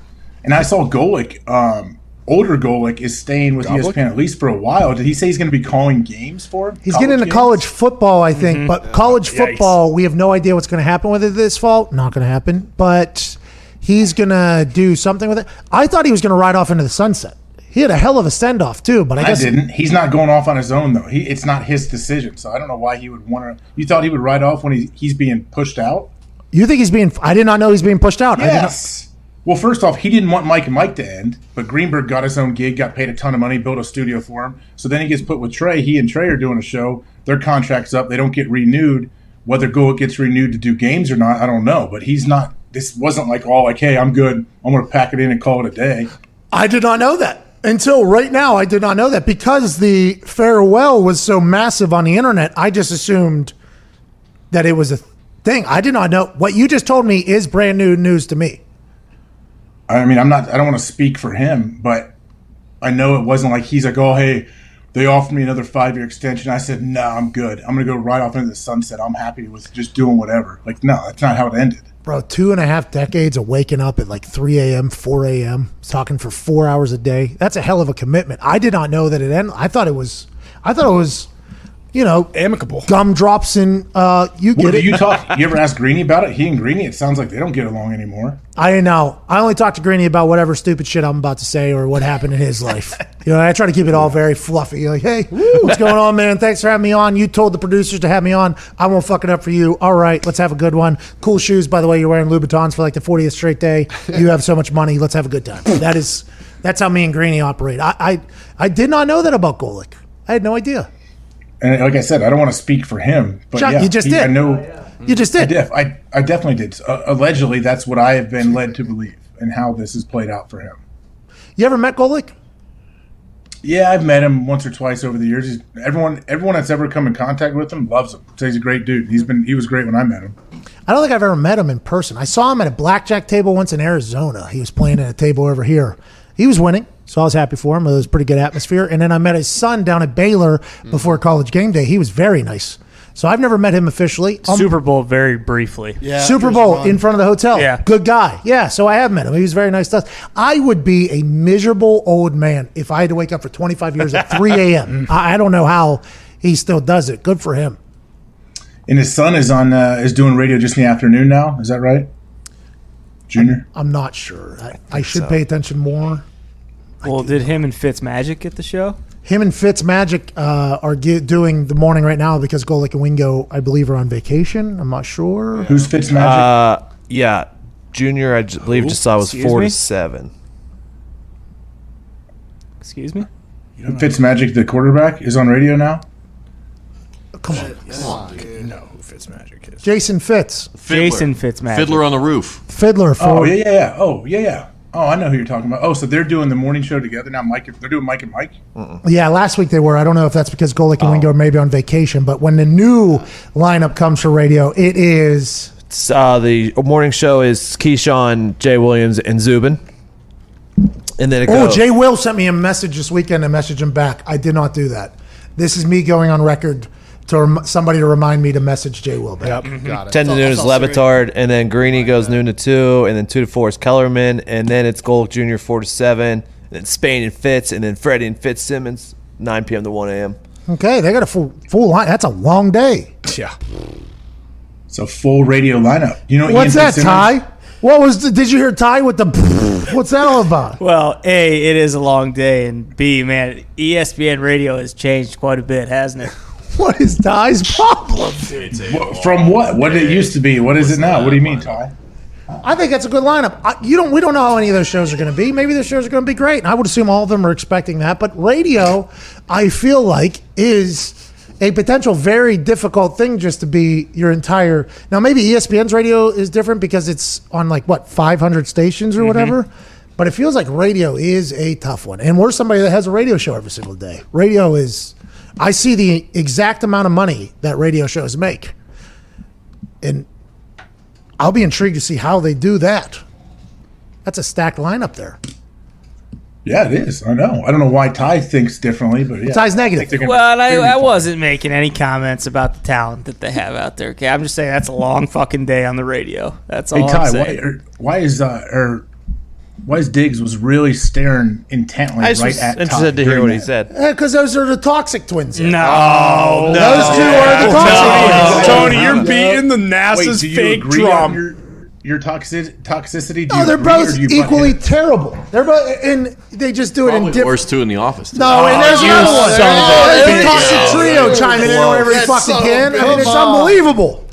I'm friends with a lot of those people that are doing that radio lineup, and I think they are going to be good. But radio is a tough avenue right now in the world that we're currently in. That is a tough, tough avenue. Very tough. I agree. Jesus Christ, I agree with you. this place is despicable. You think Max Co- Max Coleman now he has his own radio show, ten to two? Is that what you said, or 2 Mm-hmm. to four? No, they moved Le Batard to ten to noon, and then Greeny. Yeah, they cut an hour. Le Batard had to give an hour back because of Greeny. Do you think he wanted to, or do you think they forced him to? I don't think he wanted to. Absolutely. Yeah, not. Le Batard's 10 to noon, and then Greeny's noon to 2, and then Kellerman's 2 to 4. Hmm. Greeny's going fucking long haul. That's a long day for Greeny. It is. Yeah, and it's his radio show is just him, right? Just him. No, he has no co-host. Seems like it. Wow. He's a pro. Hey, he's a pro. He did it for 25 years at two in the morning. So he built he built something out of nothing with Mike and Mike. So he's gonna continue that and grow his own show. Him walking into that pre-production meeting, 6 a.m. He's got a little breakfast meal that shows up there, and his Louboutins walking in there. It is incredible to watch him work. I mean, it is. It's next because the producers for Get Up they had a pre-production meeting right to potentially go over what could potentially be in the show. Then an hour later, the talent is also there, including Greeny. And you watch you watch the pre-producers. Now uh, they are a very talented group, obviously. But if Greeny does not agree with the way something should go, watching him kind of maneuver that ship through, like, oh yeah, that I understand what you're saying is very important, but I think boom, boom, boom, and then bang, bang, bang, boom, boom, boom, boom. And it's like, all right, everybody's got to catch up here. This is Greeny working. And that show, the Get Up show, has gone like this. Now he's adding an extra two hours of him just. Is he going to do it from the Get Up set, you think? Is he going to stay there? Maybe from his house. Does Maybe he do it from his house? Is there, there is there like a radio studio there outside of the? There is. That's where um, um, Jalen and Jacoby do. Oh, okay. They do their show from that area over there. It's a real nice setup. Real nice. Where has he been doing the show recently? He's doing at his house. He does Sports Center at night, where Oh, his yeah, he probably has his bride posts photos of him working. By the way, Greeny never stops working, is what I've learned. If you follow along with his wife, she just posts photos of him at all times, just on his phone, typing something. And their dog Phoebe is one of the cutest dogs of all time. But there's a reason Greeny is who he is. I would assume he's they're going to set up a studio probably at his house and wherever the hell he wants. Radio's not that hard, right? You just need one of those little box things that plugs in. Pretty much, yeah. We can't. But is figure this show being simulcast on ESPN Plus or on E ESPNU or whatever? I have no idea. I have no clue. I That's have the only no- time I see any. I know of any ESPN radio shows because it's on TV. Like I, I've never like tuned it up in my dial in my car like it's 1985. Oh no. What? Uh, oh no! Oh, what? What is it? There has. Oh no. Oh no. Somebody's already tweeted about your guys' toxicity towards Gary Vee, and I, I will not oh. stand. for. I do not even like the opinions of that person, and everybody else in here do not reflect that of the man's YouTube channel that we are currently on. Me? Well, I didn't say anything about Gary Vee. I just brought his name up. You started it. You it. stirred the pot, AJ. I said his name and I mentioned something about his five-time New York Times bestsellers on, on the market. Like, Hold- what do you? hold How, up. how was that slander? Hold up. Hold up the fives, baby. Five's up. Fives up. Fives up. Look at that pinky. It's four and a half there, bro. That hand's good. No, this hand's a little worse. Hey, um, before we get into any other super important sports talk that we've been doing here for the last hour or so, We had a lot of great sports talk. You're right. What are you laughing Sorry. at? you know, people can listen to it right now. And if they aren't listening to them with their Raycon E25 earbuds, they're doing it wrong. It'll sound better with your friends at Raycon. And by the way, Raycon, half the price of other, the other premium wireless earbuds. Hmm. and they have the same boom booms, the same quality, the same Bluetooth pairing seamlessly, the same everything, half the price. That's what you like to call a win win win. All W's five times like Gary Vee. Hell yeah. Hell yeah. Ray- Raycon offers wireless earbuds in a range of fun colors and patterns. They're super comfortable and come with a variety of fit options. The compact carrying case that everybody will have once you order the Raycon E25 earbuds, it can charge your earbuds four times in a single charge. Unlike some of your other wireless options, Raycon earbuds are both stylish and discreet with no stupid ass dangling wires or stems. Great for video chats podcasting, and anything else you could potentially need to listen to something in a very high quality fashion. Yep. Ain't that right? Yep. Raycon earbuds start about half the price of other premium wireless earbuds on the market, and they sound just as amazing as the other top audio brands. Raycons are great for working from home, working out, listening to music, podcasts, whatever you could potentially need to listen to something. The Raycon Everyday E25 earbuds are the best model for it. Six hours of playtime, seamless Bluetooth pairing, more bass, and a more compact design that gives you a nice noise isolating fit. So let's take two stats from this ad read and put them together. The carrying case can charge it four times in one day. Mm-hmm. And the Raycons can last you six hours each time they're charged. You do the math. That's 24 hours of playtime with one charge of the Raycon charging case. That's better than anything else you're going to get anywhere near time. Wow. It's incredible. Uh, new fun colors and the noise isolating fit is a real thing. You go to rake, buyraycon.com forward slash sports talk and you'll get 15% off your order. So it's already half the price of the other premium. You'll get an extra 15% off when you go to buyraycon.com forward slash sports talk. That's buyraycon.com forward slash sports talk for 15% off your order. See why Snoop D Double G, Cardi B, Melissa Etheridge, Brandy, and our friend Swish, J.R. Smith, LA Laker are obsessed with Raycons. You will as well. Buyraycon.com forward slash sports talk. Is that the show? I don't know. It might be. You still feel jacked? You still feel as jacked as you did at the beginning of this show? Hey, cool glasses. Cool glasses. You tell me, AJ. Yo! Welcome to the jungle. Hey, how how um? I mean, I I'm just curious. right I have Hey, not the boys may be able to answer me, but how quickly did you see yourself on the monitor when you walked in this morning and start flexing because you felt good about the lighting and how you were looking? To be honest, not until we started this show Mm-hmm. have I noticed how good the lighting is here. Probably gonna have to set up a little bit of an IG shoot, maybe. Nice. Just so Good people idea. know. AJ, do you know if people were to watch this show, they were like, ah, two middle linebackers talking about sports. No, I would be the punter. You'd be the middle linebacker. no, That's no, probably what they that think. jawline, that jawline, everybody knows he's not a punter. You should do that LeBron, that LeBron photo from this weekend. Oh, where he was sitting there like this or whatever. Mm-hmm. I wish I had abs though. That's the only problem is I still got a little bit of a gut. You see, a little bit of a gut. I'm not pregnant like Russell Wilson's wife, right? which we learned about via a tweet. Congrats. But Oh, you didn't know? You didn't know she was pregnant? No, the video was awesome when he put it out. Wow. Tony. Definitely tuck that in. well, that's why I got to do this number here. You know what I mean? Because that just looks like a. No, it looks really cool. Bro, I don't shop at places that have fucking tailors on deck. okay, I'm a Rust Belt kind of guy. Okay, I AJ? haven't bought I haven't bought a pair of pants not on the internet in ten years. Like I don't I haven't gone and tried stuff on. I buy it, they send it to me, I try it on, it's usually too tight, I send it back. And I keep doing that process. And then you waltz into Von Maur where they're like, Aaron, please come this way. We'll do this whole thing. Aaron, Mr. Aaron. Does Von Maur sell like what is what kind of clothing does Von Maur have? I I, I used to drive by one all the time. To be honest, Von Maur sounded like the smartest, most sophisticated name that I could. Uh, You did a good job. Was that good? Yeah. Yeah, because I've never even heard of it, so No, I assume it's super exclusive. Never. Classic department store, baby. Bro, you should have seen you should have seen Aaron and Mike Hawk at Saxon Fifth. Next level. You ever go to a? I've been to a Saks a couple times. You're like, oh, they got. Let me check out. I remember checking out dress shoes. Oh, these are cool. I could wear them with like a suit or something. And I'm like, hey, can I try these on at twelve? And they're like, yeah. I said, hey, by the way, how much are they? Oh, these are on sale for eleven hundred dollars. And I was like, all right, I'm going to DSW warehouse. I promise you, I'm not paying eleven hundred dollars for a pair of dress shoes that are uncomfortable already. They're they're big on the hey, let's scuff the shit out of shoes so they're not clean anymore and sell them for thousands of dollars thing. They're big on those. The Chuck Taylor leather mm-hmm. ones that they just dump into a muddy river and then they sell them for triple the price. It's like, what's going on? That's fashion, baby. Hey, that's fashion, baby. I'm just mm-hmm. not up to date. By the way, It is.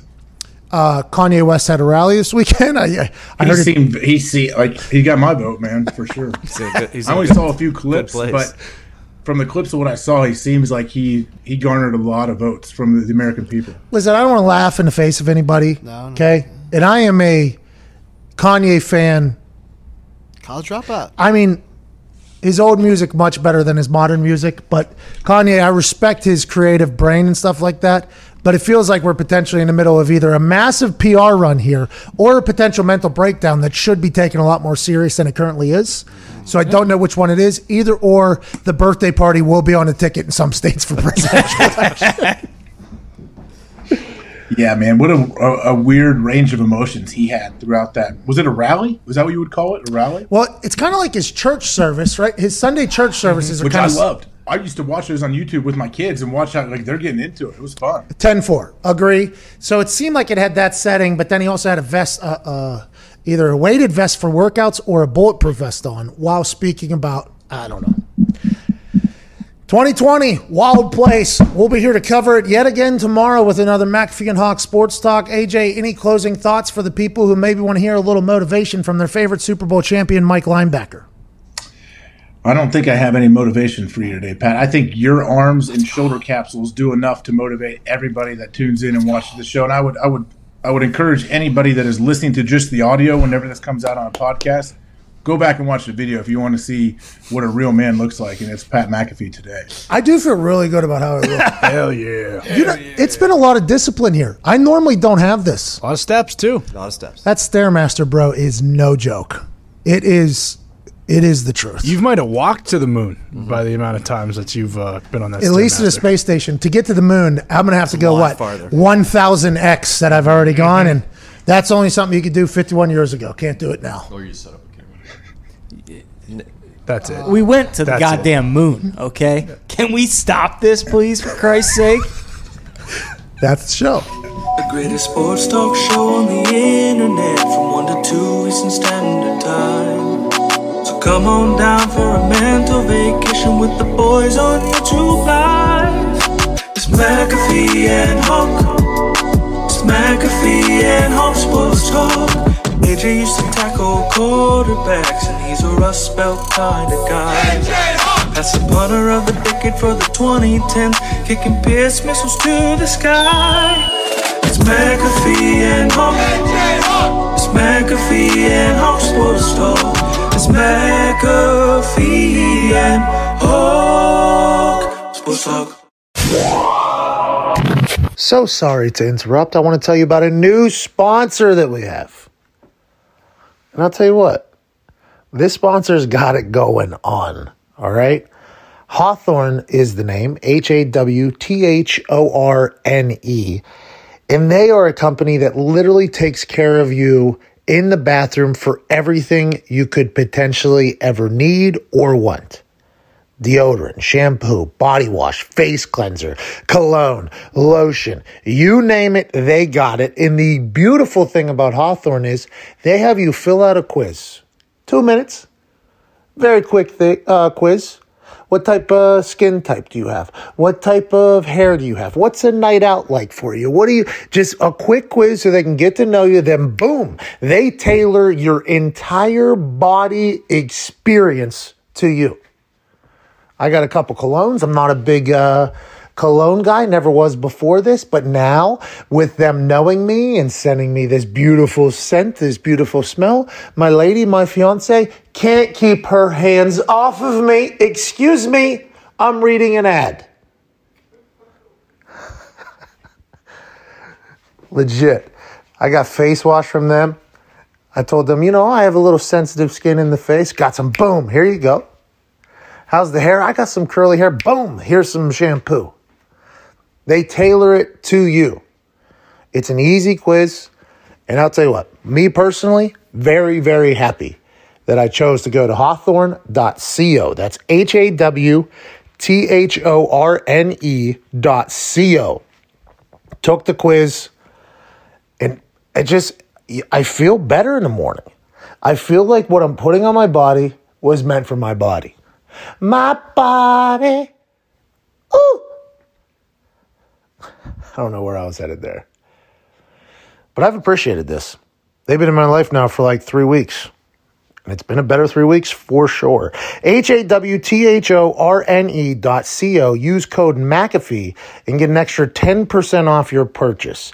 That's hawthorne.co. Promo code McAfee. Get 10% off. Take the quiz. Let them send you some stuff tailored for your body perfectly and feel better about everything and smell better, which is a plus, I would say. Back to the show.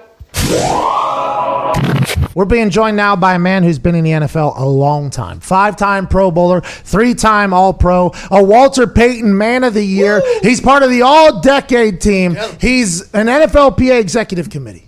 Played on the Cardinals, played on the Jaguars. Now, he just signed a two year deal with the Baltimore Ravens. Ladies and gentlemen, a man that stands at eight feet, seven inches, Calais Campbell. Yeah!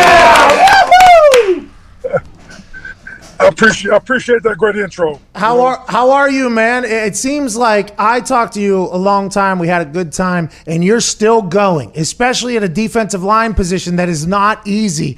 How how many more years we got? Maybe ten more years, Calais. Let's just keep stacking them on there. You know, I'm taking it one at a time, but I definitely, you know, I still feel young. I still playing at a high level, so I'm gonna, I'm gonna go ahead right until the wheels fall off. As you should. Uh, you're a game changer, not only on the defensive side of the ball, but I knew you for being an absolute hellraiser in special teams as well because you're so tall. You are literally, yeah, yeah, all right, take it easy. the, um, but why did you go with Baltimore? That feels like a team that is on a rocket ship right now, especially with Lamar Jackson and that AFC North is going to be tough. But why did you end up at Baltimore? Was there any other teams that were interested, obviously? Well, I mean, there are other teams that were interested, but it really was up to the Jaguars. I mean, I was, I was traded, but I did. Oh, I didn't know that. I did not know that. You got traded? Yeah. Did you really? I, I got traded, and it was contingent on me signing a deal, Oh. so I had to do extension. Okay, okay, got it. Okay, got it it. kind of came together. So I guess like I could have sabotaged it and went elsewhere, but I was gonna get traded. There was like four or five teams that were supposedly interested, but Baltimore was the one that uh, the team that agreed to trade me to, contingent on a deal being signed, and that uh, and that was the process because it almost you know my agent was really, you know, he was saying we can get more money elsewhere. You know, you sure you want to take less money to go to Baltimore? And I'm like. Yeah, man, I'm getting old, and and, uh, and and when you run those sprints, man, I gotta be able to run those sprints. With my mind thinking that it's gonna be worth something, you know, I'm gonna be able to get that jewelry at the end of the year. Have you ever been traded before? Or was that your first time? First time. Hey, that's a wild. That's a wild thought. And I always now, granted, as a fan, it's just kind of normal for people to be like, "Oh, they got traded, they got traded." But when a team's like, "All right, move your family, get the hell out of here. You're going to go somewhere else," that is a pretty interesting experience. Did you know that was coming? Uh, no, I didn't know it was coming. I mean, obviously, I guess you know uh, it's always a possibility. And being the older person in the slate, I've seen it all, so I'm never surprised. But uh, I was expecting to be in Jacksonville for uh, throughout my, the remainder of my contract, and maybe even longer. I thought maybe an extension would come before a trade would come, and so I was kind of cut off guard. But uh, it happened to be to one of the best teams in football, so you know it was, it was kind of a, a win-win situation. Yeah, I feel like you're going to be rather happy about this move uh, coming up. I don't want to. Uh, you, you didn't say it. I said it. Let's talk about. Have you been a part of these Zoom meetings? Has Baltimore been doing the Zoom off season? And how terrible or how good have those been for people that have never experienced something like that who have been in the NFL before? Yeah, you know, uh, so essentially, uh, this was something completely new, like something I never really experienced before. You know, I guess you really couldn't, but I feel like Baltimore tried to make the best offseason program they could, given the, the circumstances. And honestly, I believe talking to other guys around the league, ours was the best one. Nobody did it better than us. You know, I feel like we, we worked harder than everybody else. You know, and- and that's a big deal. You know, but I will say that uh, I mean, it's really just it's, it's meetings. And, you know, it's going over the playbook and you know getting traded and having to learn a new playbook on the fly. You know, without being able to get the walkthrough reps, not going through, you know, the, the, the getting communicate with the with the players and how they see things. It's kind of like where you know you, you have to make do. But uh, the, the offseason program, as far as the uh, workouts and stuff, were great. You know, they had us on Zoom doing workouts. You know, which I did not expect. Hold on. were Hey, you were good. filming. You set up your like iPhone or iPad in your gym, and it was like, "All right, everybody, let's do uh, clap and clap." and clap. Like that is what's going on in there. you know, I thought it was going to be like some simple workouts like that, but it was like a lot of band work. And they made it Oh, a little okay. complicated, and uh, it's pretty hard. But yeah, essentially, they sent us an iPad, sent us a tripod, and uh, we had to log into a Zoom app, and uh, and, uh, and we had to do workouts. Oh. It was like ten people to a group, and uh, yeah, it was pretty intense, pretty good workouts. Yeah, there's some accountability in there, I guess, if everybody's watching you do your thing. Um, d now, when I was in the league, I didn't have to do it because it was punt right, punt left, kick right, kick left. But the day before a game, when checking into the hotel, offensive guys had to fill out like an empty X's and O's thing about what the plays were, and defense had to go through a test and, and like answer the questions for what coverage is, who's going to do what, and what formations on the offense side of the ball. Are they doing that now with these Zoom calls with you guys, or do you have tests and things? Is it like you're at home university right now? Yep, yep. There's a lot of tests. You know, pretty much. Uh, uh, really, it was a daily test early on. Then it turned into kind of being a, a weekly test. But towards the end, you know, we started having a lot more motivational speakers come on. I mean, Dr. J came and spoke to us. What? you know, we had it was pretty dope. We had a lot of different cool speakers. Uh, you know, honestly, one of my favorites was Sage Steele, which you wouldn't expect. You know, um, coming and talking to a football program, she was the only uh, woman we had speak, but she was probably the dopest, had the you know the most uh, perspective that I think we can you know really uh, uh, draw from. And uh, but I mean, you know, Coach Calipari came and spoke to us uh, for University of Kentucky basketball coach. I mean, you know, I mean, Ray Lewis, Ed Reed, Tony Siragusa, Eric Weddle, like, you know, there's a lot of people that came and spoke to us that were dope. You know, Ryan Howard, which baseball player for the Phillies, super dope. Yeah, that is that is I- the thought of them. And I'm going to give a lot of these, I don't want to say olds, but I will. I'm going to give a lot of these olds credit for trying to get creative in how to keep these Zoom things interesting. Having speakers come in, having tests, probably mixing in a little bit of comedy in there to keep people's attention. This was probably a massive test for a lot of these old coaches that have been around a long time. Like, how can we change this up? Because at the end of the day, coaches are just teachers trying to figure out how they can reach people. And if they can do that in a Zoom call, let's do it. Now, let's move, though. You are an NFLPA executive committee member. You are. Um, a man who's been around the NFL for a long time. You were a part of the first CBA negotiations, I believe, 10 years ago, and then this one again you experienced. Now, we are in a very different world with the rollout of football back into after a worldwide pandemic happens with rules and guidelines and everything like that. A lot of other sports can hub. The NFL cannot hub. This is something, there's too many people and too much movement. Where are we in the conversation between the NFLPA and the NFL on an understanding on how this is going to operate with teams being told to report as early as Monday, the Chiefs and the Texans? Yeah, you know, uh, so the way it stands right now, uh, you know, we have we put together a document that says they can't have no more than 20 people in the building. So as far as like when rookies come in, essentially, if the NFL wants to do, they can't have you know the rookies come in, but they can't have more than 20 people in the building until we get together a plan that is going to you know benefit both sides and make sure that we have safety protocols where you know we feel like we're secure and safe, where we can go to work and compete you know, obviously it's a business and, you know, it generates a lot of revenue and everybody wants to get back and, and you know, earn their paycheck and play football. But the number one thing is safety. And so uh, I think as far as where we are, as, as far as uh, how close we are to get a deal done, I mean, we're going back and forth. It's a negotiation. It takes time. Usually it happens right in the nick of time. Uh, you know, we're supposed to, we're due to start, you know, for the vets, you know, on the 28th and uh, that date is looking like it's going to be, you know, close. We're pushing it, but it's possible. It's Okay. Yeah. Hey, Clay. I'm not saying it's going to happen. What? Ah. Close. It's going to be interesting. We're going back and forth. We're working hard. You know, I put a lot of you know uh, time and effort into trying to making sure that uh, you know we go we go through this process as quick as possible. But it is a process, you know, and you know we're, uh, we're making we're making moves, but it's an everyday battle going back and forth between the, uh, the NFL and, and the executive committee. And uh, JJ Watt put out a series of things that he was like, hey, this is a message, just so we're, so we're all on the same page here. We want to play.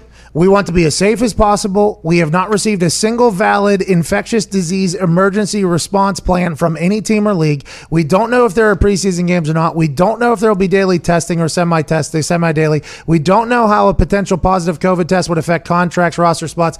Nothing has been agreed upon regarding what training camp will actually look like and how it will ramp up period will work. Once again, we want to play though. But you could see how this is being handled in a much different fashion than the NFL, NFLPA, CBA negotiation. That is a, a, a direct, hey, these are what our questions are. We still have. So the fan can understand, like, okay, we can see how these are actual questions being asked. And the NFL, I would assume, is adhering to this, listening to this, trying to make as much as happen. It feels like these are these conversations are going to go much more positively than uh, negotiations have gone in the past between the NFL and PA. Is that your sense of what you've been a part of? Without a doubt. You know, so essentially, you know, getting the CBA signed before all this stuff happened was was very crucial to giving us, you know, some leverage in the situation. Because if we were ending our CBA after this season, you know, we would really have no leverage, and it would kind of be just that, what, you know, have to make do. Uh, but given the situ- the circumstances, you know, uh, we're in a situation where we actually have like the language in the CBA that protects us in a sense where now we have some leverage and have to kind of give us, you know, a, a great workplace workplace environment for us to be successful. And, and what JJ said is right.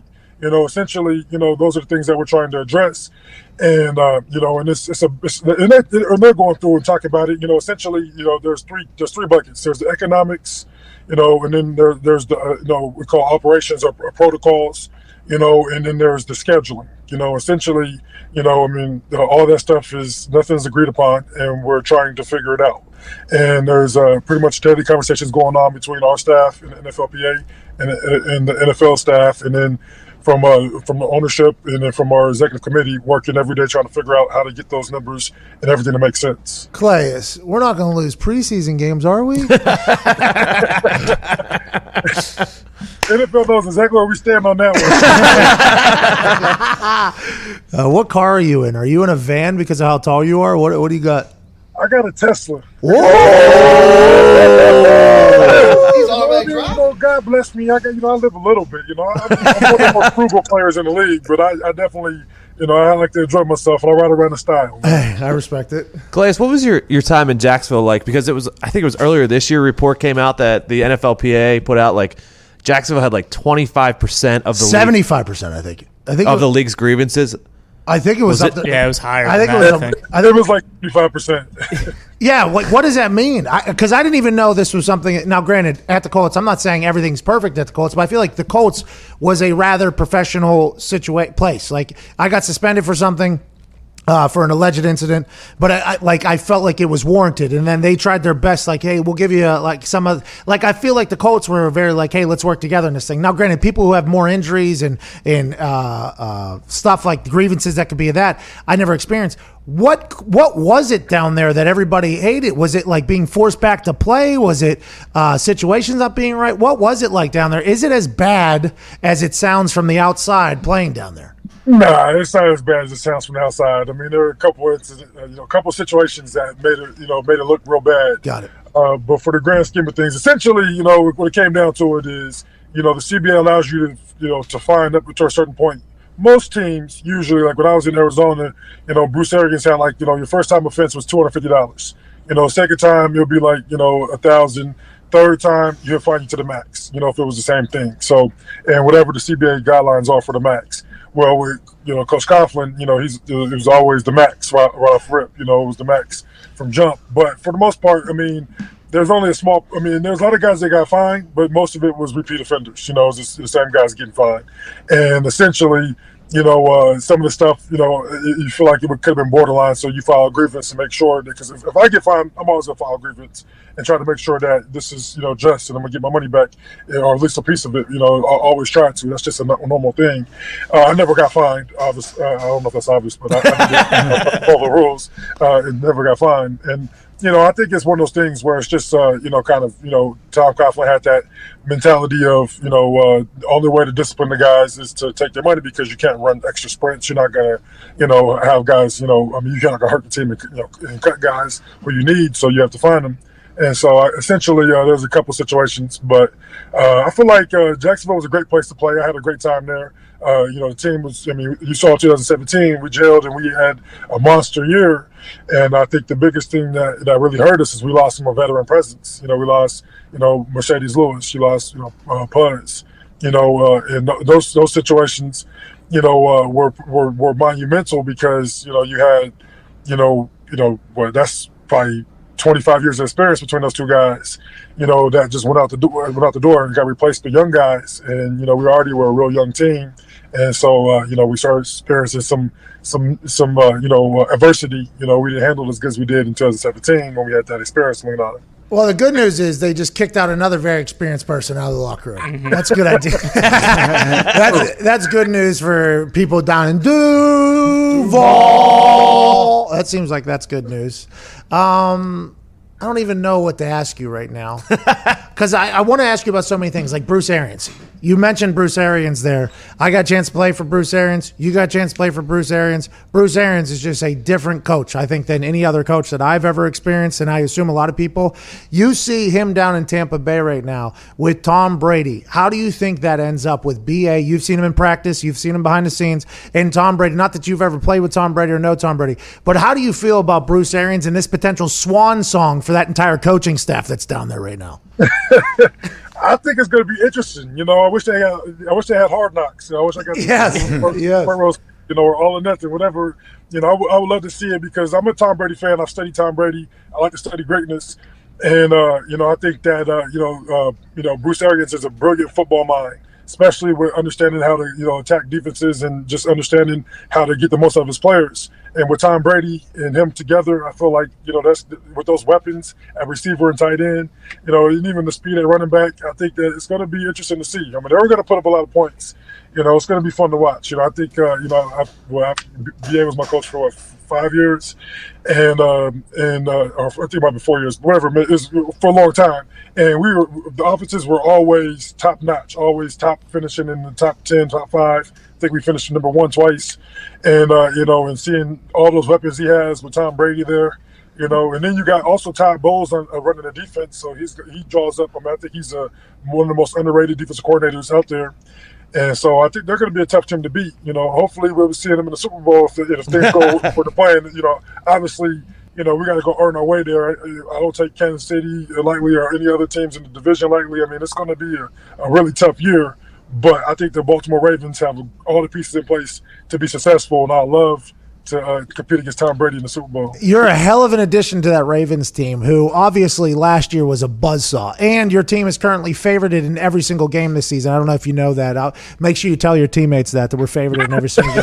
Harbaugh will be pumped to hear that. But what has you weren't there obviously last year for when they ran into the Titans and got stalled out in the playoffs. They lose Marshal Yanda. You guys lose Marshal Yanda, who is perennial stud offensive lineman. Everybody says he's the guy. Offensive linemen say he's a guy. Defensive linemen say he's the guy. He's not in there anymore. They bring in you as a veteran on defense side of the ball. What has the message been? Like, hey, we just got to do we got to do what we did last year, or is it hey, we're back at the bottom and we not last year means absolutely nothing? No, it's been pretty much, you know, last year means absolutely nothing. You know, uh, back at the bottom, zero zero. You know, when we were on our Zoom meetings, actually, uh, uh, one of the coaches asked me to speak on uh, on you know experience and succession, and you know the next year, not you know, because I, I, literally actually twice I've done it.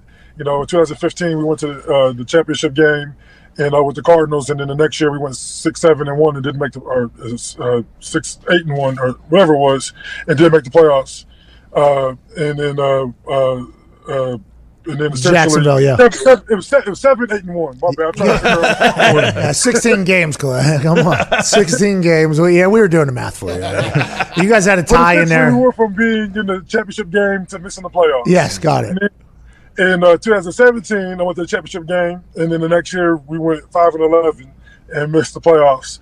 And so, uh, you know, essentially, you know, uh, you know, what the coaches asked me to speak on that in meeting rooms, and like, it was essentially from my experiences – you don't get to start back over in the championship game. You don't get to start back over, you know, being a 14 and 2 team. You're you have to go back and earn your stripes. and you have a target on your back now, and everybody's gonna play the best best game against you. So the, the road only got tougher.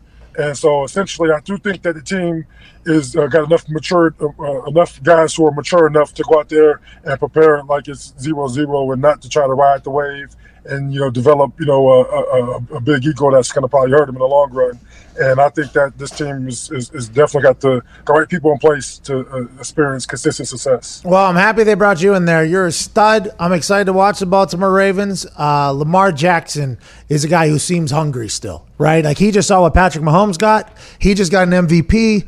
I mean, the next step, yeah. I mean, that is a guy who is electric and motivated. It seems like, and if that can the bag, secure, secure the bag. I, have never been so hyped, you know, seeing Patrick Mahomes like reset the market. You know, now I can't wait to sack a five hundred million dollar quarterback. I can't wait. You know, but uh, hopefully Lamar follows his uh, his footsteps, and he's uh, you know we won the Super Bowl this year, and he goes gets that five hundred million dollar half a billy bag. Half a billion. People are saying it's a bad deal, by the way. Half a billion dollars. Take it and run. Take it and run, ladies and gentlemen. New defensive end for the Baltimore Ravens, stud, Pro Bowl, All Pro, Executive Committee of the NFLPA, Calais Campbell. Thank you. In a Tesla, in a Tesla, by the way. Is that a is that a special? Is that uh is that an extendo Tesla to fit your big ass in there, or is that just standard Tesla? Yeah, no, I got I got all the bells and whistles, man. I got everything they offer. you need to get a Cybertruck next. Go win a uh, Super Bowl with Baltimore or with the Ravens, and then get yourself a Cybertruck. Ladies and gentlemen, Calais Campbell. Thank you. Yeah,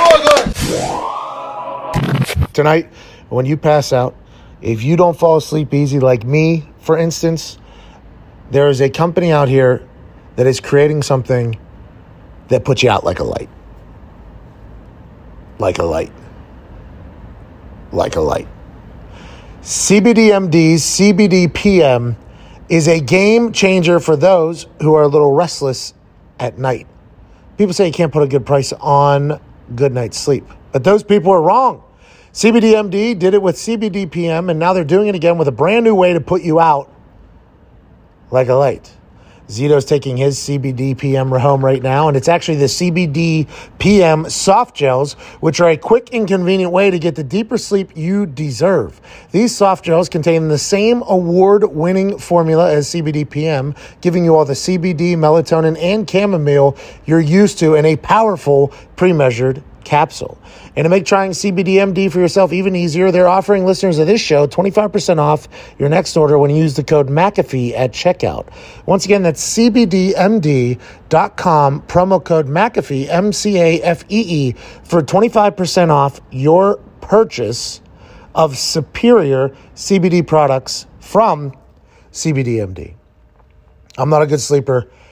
That concoction that they put together of CBD and melatonin and chamomile is a game changer.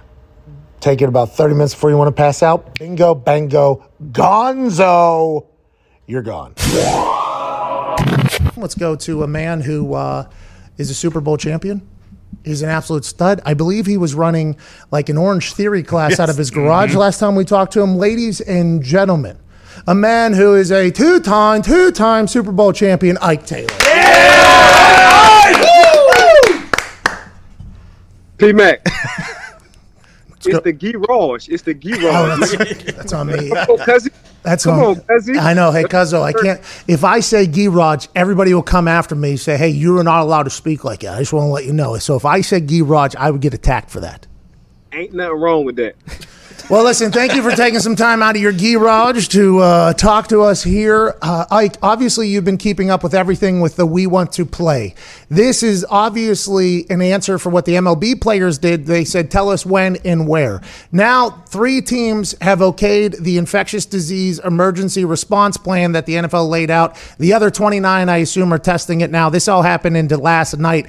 The, the last minuteness of all of this. Does that worry you at all for the return of training camp? And what are ultimately your thoughts if you were a player going into this situation? Yeah, it'd be kind of rough right now, especially with a lot of guys talking about, you know, they got their wives and their girlfriends got babies on the way. Um, health is the most important thing, and you know that, P Mac. You know, if you're not healthy, if you stay injured, you can't play. Period. Um, one of the key things to being successful is to staying healthy for a long period of time.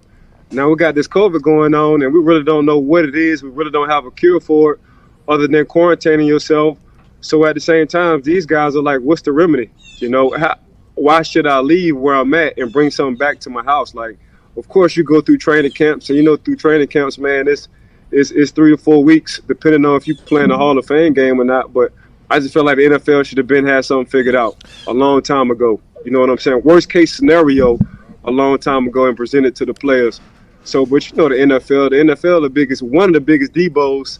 If you ever watch Fridays, one of the biggest Deebos ever. You know what I'm saying? Them boys just did a nine year, a nine, they coming up off of a nine year deal.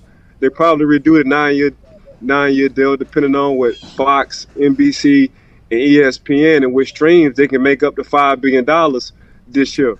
So them boys know exactly what they're doing. And we didn't sign this TV, we didn't sign these TV deals. Y'all gonna play, you know. So it, it's, it's just sad to see, but at the same time, that's how I'm looking at it. Like, why are these guys gonna play and they don't have options on what's good or what's not good when it comes down to health related? Uh, so you ask me, I can't exchange a jer- jersey, but you're saying I can breathe and sweat and share cuts on the next man. That's the part I don't get. Yeah. You know what I'm saying? So that don't make no sense. Hopefully they'll come up with something soon. But just me looking at it from a a, a management part, a front office part, a owner's part, we didn't sign this deal already, and these games got to be played. Let's talk about this. What if they give the option of you, just like I believe the NBA did, where they said if you opt out, there'll be no harm, no foul at all. If the NFL was to do that, do you think a majority of players would play, or do you think a majority of players would sit out? How, if you were to kind of just guess on what you think it would be, because it feels like a lot of the players we want to play, and they're worried. They were worried about how the NFL wasn't listening to the NFL's doctors and experts who were saying like, "Hey, this is how this has to be done." Then, as of yesterday, allegedly the NFL did listen, and they got three teams to okay the um, you get it infectious disease emergency response plan. Do you think if they made that offer to the players, like, "Hey, if you don't want to come back, we completely understand," do you think a majority of players would not come back? They're not making. Um, you're not you're not making that offer, and Aaron Rodgers is going to sit out, or Patrick Mahomes is going to sit out, or Russell Wilson going to sit out, or Matty Ice going to sit out, uh, a Dak Prescott going to sit out. You're not making that. You're you're not giving them guys offers, and them guys truly do care about their teammates. And they like, man, if I ain't playing, what you think the rest of the team gonna be like? We ain't playing either. So the, the owners are the, uh, the owners smart. I'm definitely not giving y'all no option to where these major, these good quarterbacks, these guys who keeping these streams alive, these guys who keep boosting the ratings between the Lamar Jacksons, the Deshaun Watson, all these young studs at quarterbacks. If I give these boys an option to not to play, what you think their teammates gonna feel like? Yeah, they're not going to be happy with their teammate. Yeah, that's going to be tough. That's going to be. They're not going to go. They won't play. Everybody will play. It, it all it goes as the the leaders go. That's why J.J. Watt putting out the tweet and uh, Patrick Mahomes putting out the tweets and Aaron Donald putting out the tweets. This is the first time in a long time I've seen like the stars all kind of universally come out and all be in unison, which happens in other sports. Doesn't always happen in the NFL. Normally, the NFL Players Association is somebody that isn't a superstar, but somebody that wants to like get involved. The NFL Players Association is not a desirable position to be had in the locker room, to be 100% honest with you. But now the stars of the game are coming out. So it'd be very, it would be very interesting to see how that would turn out if the NFL did make that offer or proposal. P Mac, like I told my mom, and like I told even even my and your generation, P Mac, this younger generation is fearless. They're educating themselves more. Um, they're doing a lot of research because the phone holds a lot more information. They ain't really got to get down to the books, and they're fearless. They're fearless. And when it comes down to this generation sticking together, I've never seen that like it in the NFL than now. Yeah, it's very interesting. Because the NBA, I thought there was a time there with the NBA where Kyrie Irving came out and Dwight Howard came out and I believe Avery Bradley came out. I was like, wait, is the NBA potentially going to back out? But then the NBA and the NBA uh, NBPA, which still makes no sense, should be the NBA PA, but I guess association twice would look bad, but you get it. They came together and, and had an agreement. What do you think the owners and players, what do you think is going to be the biggest holdup? Do you think it is strictly the health and guidelines, or do you think it's potentially the $140 million cap hit that could potentially happen to next year's salary cap? No, it's it's the health and guidelines. You gotta understand that we we the sport with a lot of people playing. We got three guys on that Sunday roster. You know what I'm saying? Where the NBA might travel with 15, 15 guys, and you know it, it's it's a contact, it's a cutthroat sport. You know, we, we play with broken bones. We play we, we, we play we play rough. You know what I'm saying? So when you just when you're holding that many guys that can be exposed all off of breathing, man, that thing can get very contagious. P Mac. So I don't think right now it's really about the salary cap. I think them guys really do. They truly believe it's all health related. You know, because uh, football is a it's a large number sport that we play in. P Mac. I think what a lot of people don't know is if you show up to work in the morning and you have any flu like systems, they tell you to go home. Like you are literally sent home from the building because of the togetherness of football. It's whether it's in the training room, in the cold tub, in the hot tub, in the meeting rooms, in the uh, cafeteria, even out of practice where everybody, everybody is together. Now, granted, the offense with the offense, the defense is with defense, but there's a lot of time where everybody kind of travels as units, especially at training camp when you're all filing into team meeting rooms with 100 people deep sitting on top of each other. And if you have anything, they tell your ass to go home. I would assume the thing that was once believed to potentially travel six feet out of somebody's face just by looking at them is something that would alarm a lot of the players and the doctors in each building. Yeah, for what we know, COVID COVID stay in your clothes longer than anything.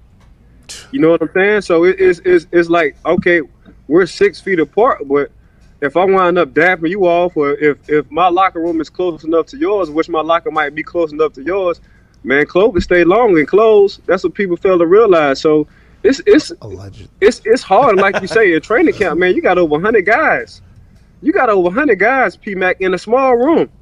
You know what I'm saying? And, and what the thing about was different between COVID and the flu is, you know when you got the flu. Some guys had COVID and got tested, and they didn't even know they had it. All right, let's move off of that. Let's act as if there's a season. Did you ever get upset about your Madden ratings, and did that make you play better the next year? Man, I played for my man rating.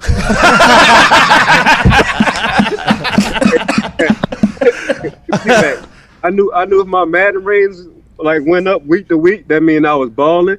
I knew if All I was about to get some more cheese in my bank account. I used to do that. I started, I started off with like a seventy, a seventy-nine, and I was pissed off.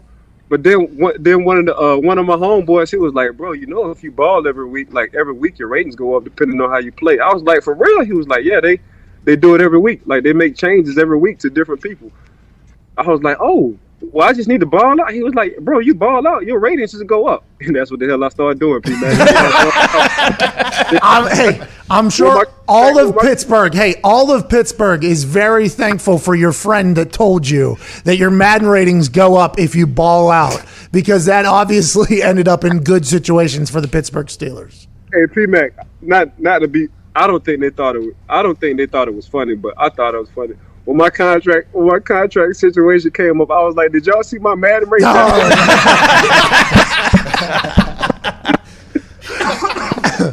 Hey, Mr. Rooney, let's talk about this real quick. You know, this Madden game, you guys are behind it. The NFL is part of it.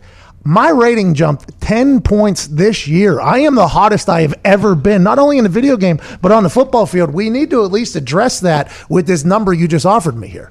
One hundred percent. We got to talk. We need to talk.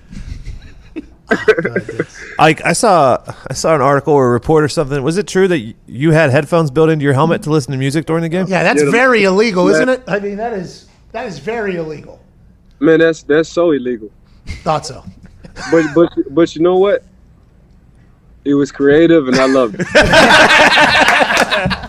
so I had my nano. I had my nano hooked up to my shoulder pads. I had my so you know the there's two there's two guys on offense. It's the two quarterbacks who get get the play caller from the sideline. Then after that, there's two guys on defense, and they got to be the captains. So you got one captain, then you got a sub. If the captain wind up getting hurt, I say, you know what, man? Let me just go it on and just put that in my helmet and not tell nobody, and just hook it up Bluetooth wise. So I wound up putting it in my helmet, man. So I had I had the same setup as the quarterbacks did in their helmet, but I just had it Bluetooth to the point where I had a little small nano, and I just charged it up the night before the game, and I just rocked out. What was uh, what was the main theme of the music that was going through there? It was Wayne. It was Lil Wayne all day. Hey, that was back whenever he would hit that thing with that Wayne train, and every song was going. That squad up. Oh, did you have next on there? Did you have to like hit your shoulder pad to like go to next song if it wasn't right for the right time? Like maybe it's a red zone play. Hey, we got to tighten up. I I had over 500. I had over 500 song playlists, so I was I was all good. I was all good. Did you ever miss any checks because Lil Wayne was in the in the ear? No, never. We we do. Don't forget, I played with the same. Me, Troy, and I played for 12 years straight. For the most part, everybody else I played for six. So for us in the secondary, it was hand signals. So it, it was never it was never really us talking. It was it was eye because we played together for so long. Either we called eye contact or it was hand signals, and we already knew what time it was. So for me, I'm like, oh, so we're running the same defense for these years. Man, let me go ahead and put this headset on my uh in my helmet. So right here, you're lined up against Ted Ginn, and Ted has no idea that directly across you got the Carter Bump. playing very loud in your helmet. bumping, bumping. I, I, I got that concert. Oh, that's the best. Steve, uh, not Steve. Uh, I forget which punter. It was not Steve Weatherford. One of the punters. I forget who it was. They had uh, like um, like Earplugs? earplugs in, so they couldn't hear anything. And I, I, I said. I went up because each game before the game, while the punters were warming up, I go talk to them. Right, I'm like, "Hey, how's it going? Good to see you. Like, hope you do well." And I talk to returners. I was always pretty chatty during warm-ups. And this one guy I go up and talk to just doesn't even look at me. And I'm like, "Is this guy like ignoring me? Is he big timing right now?"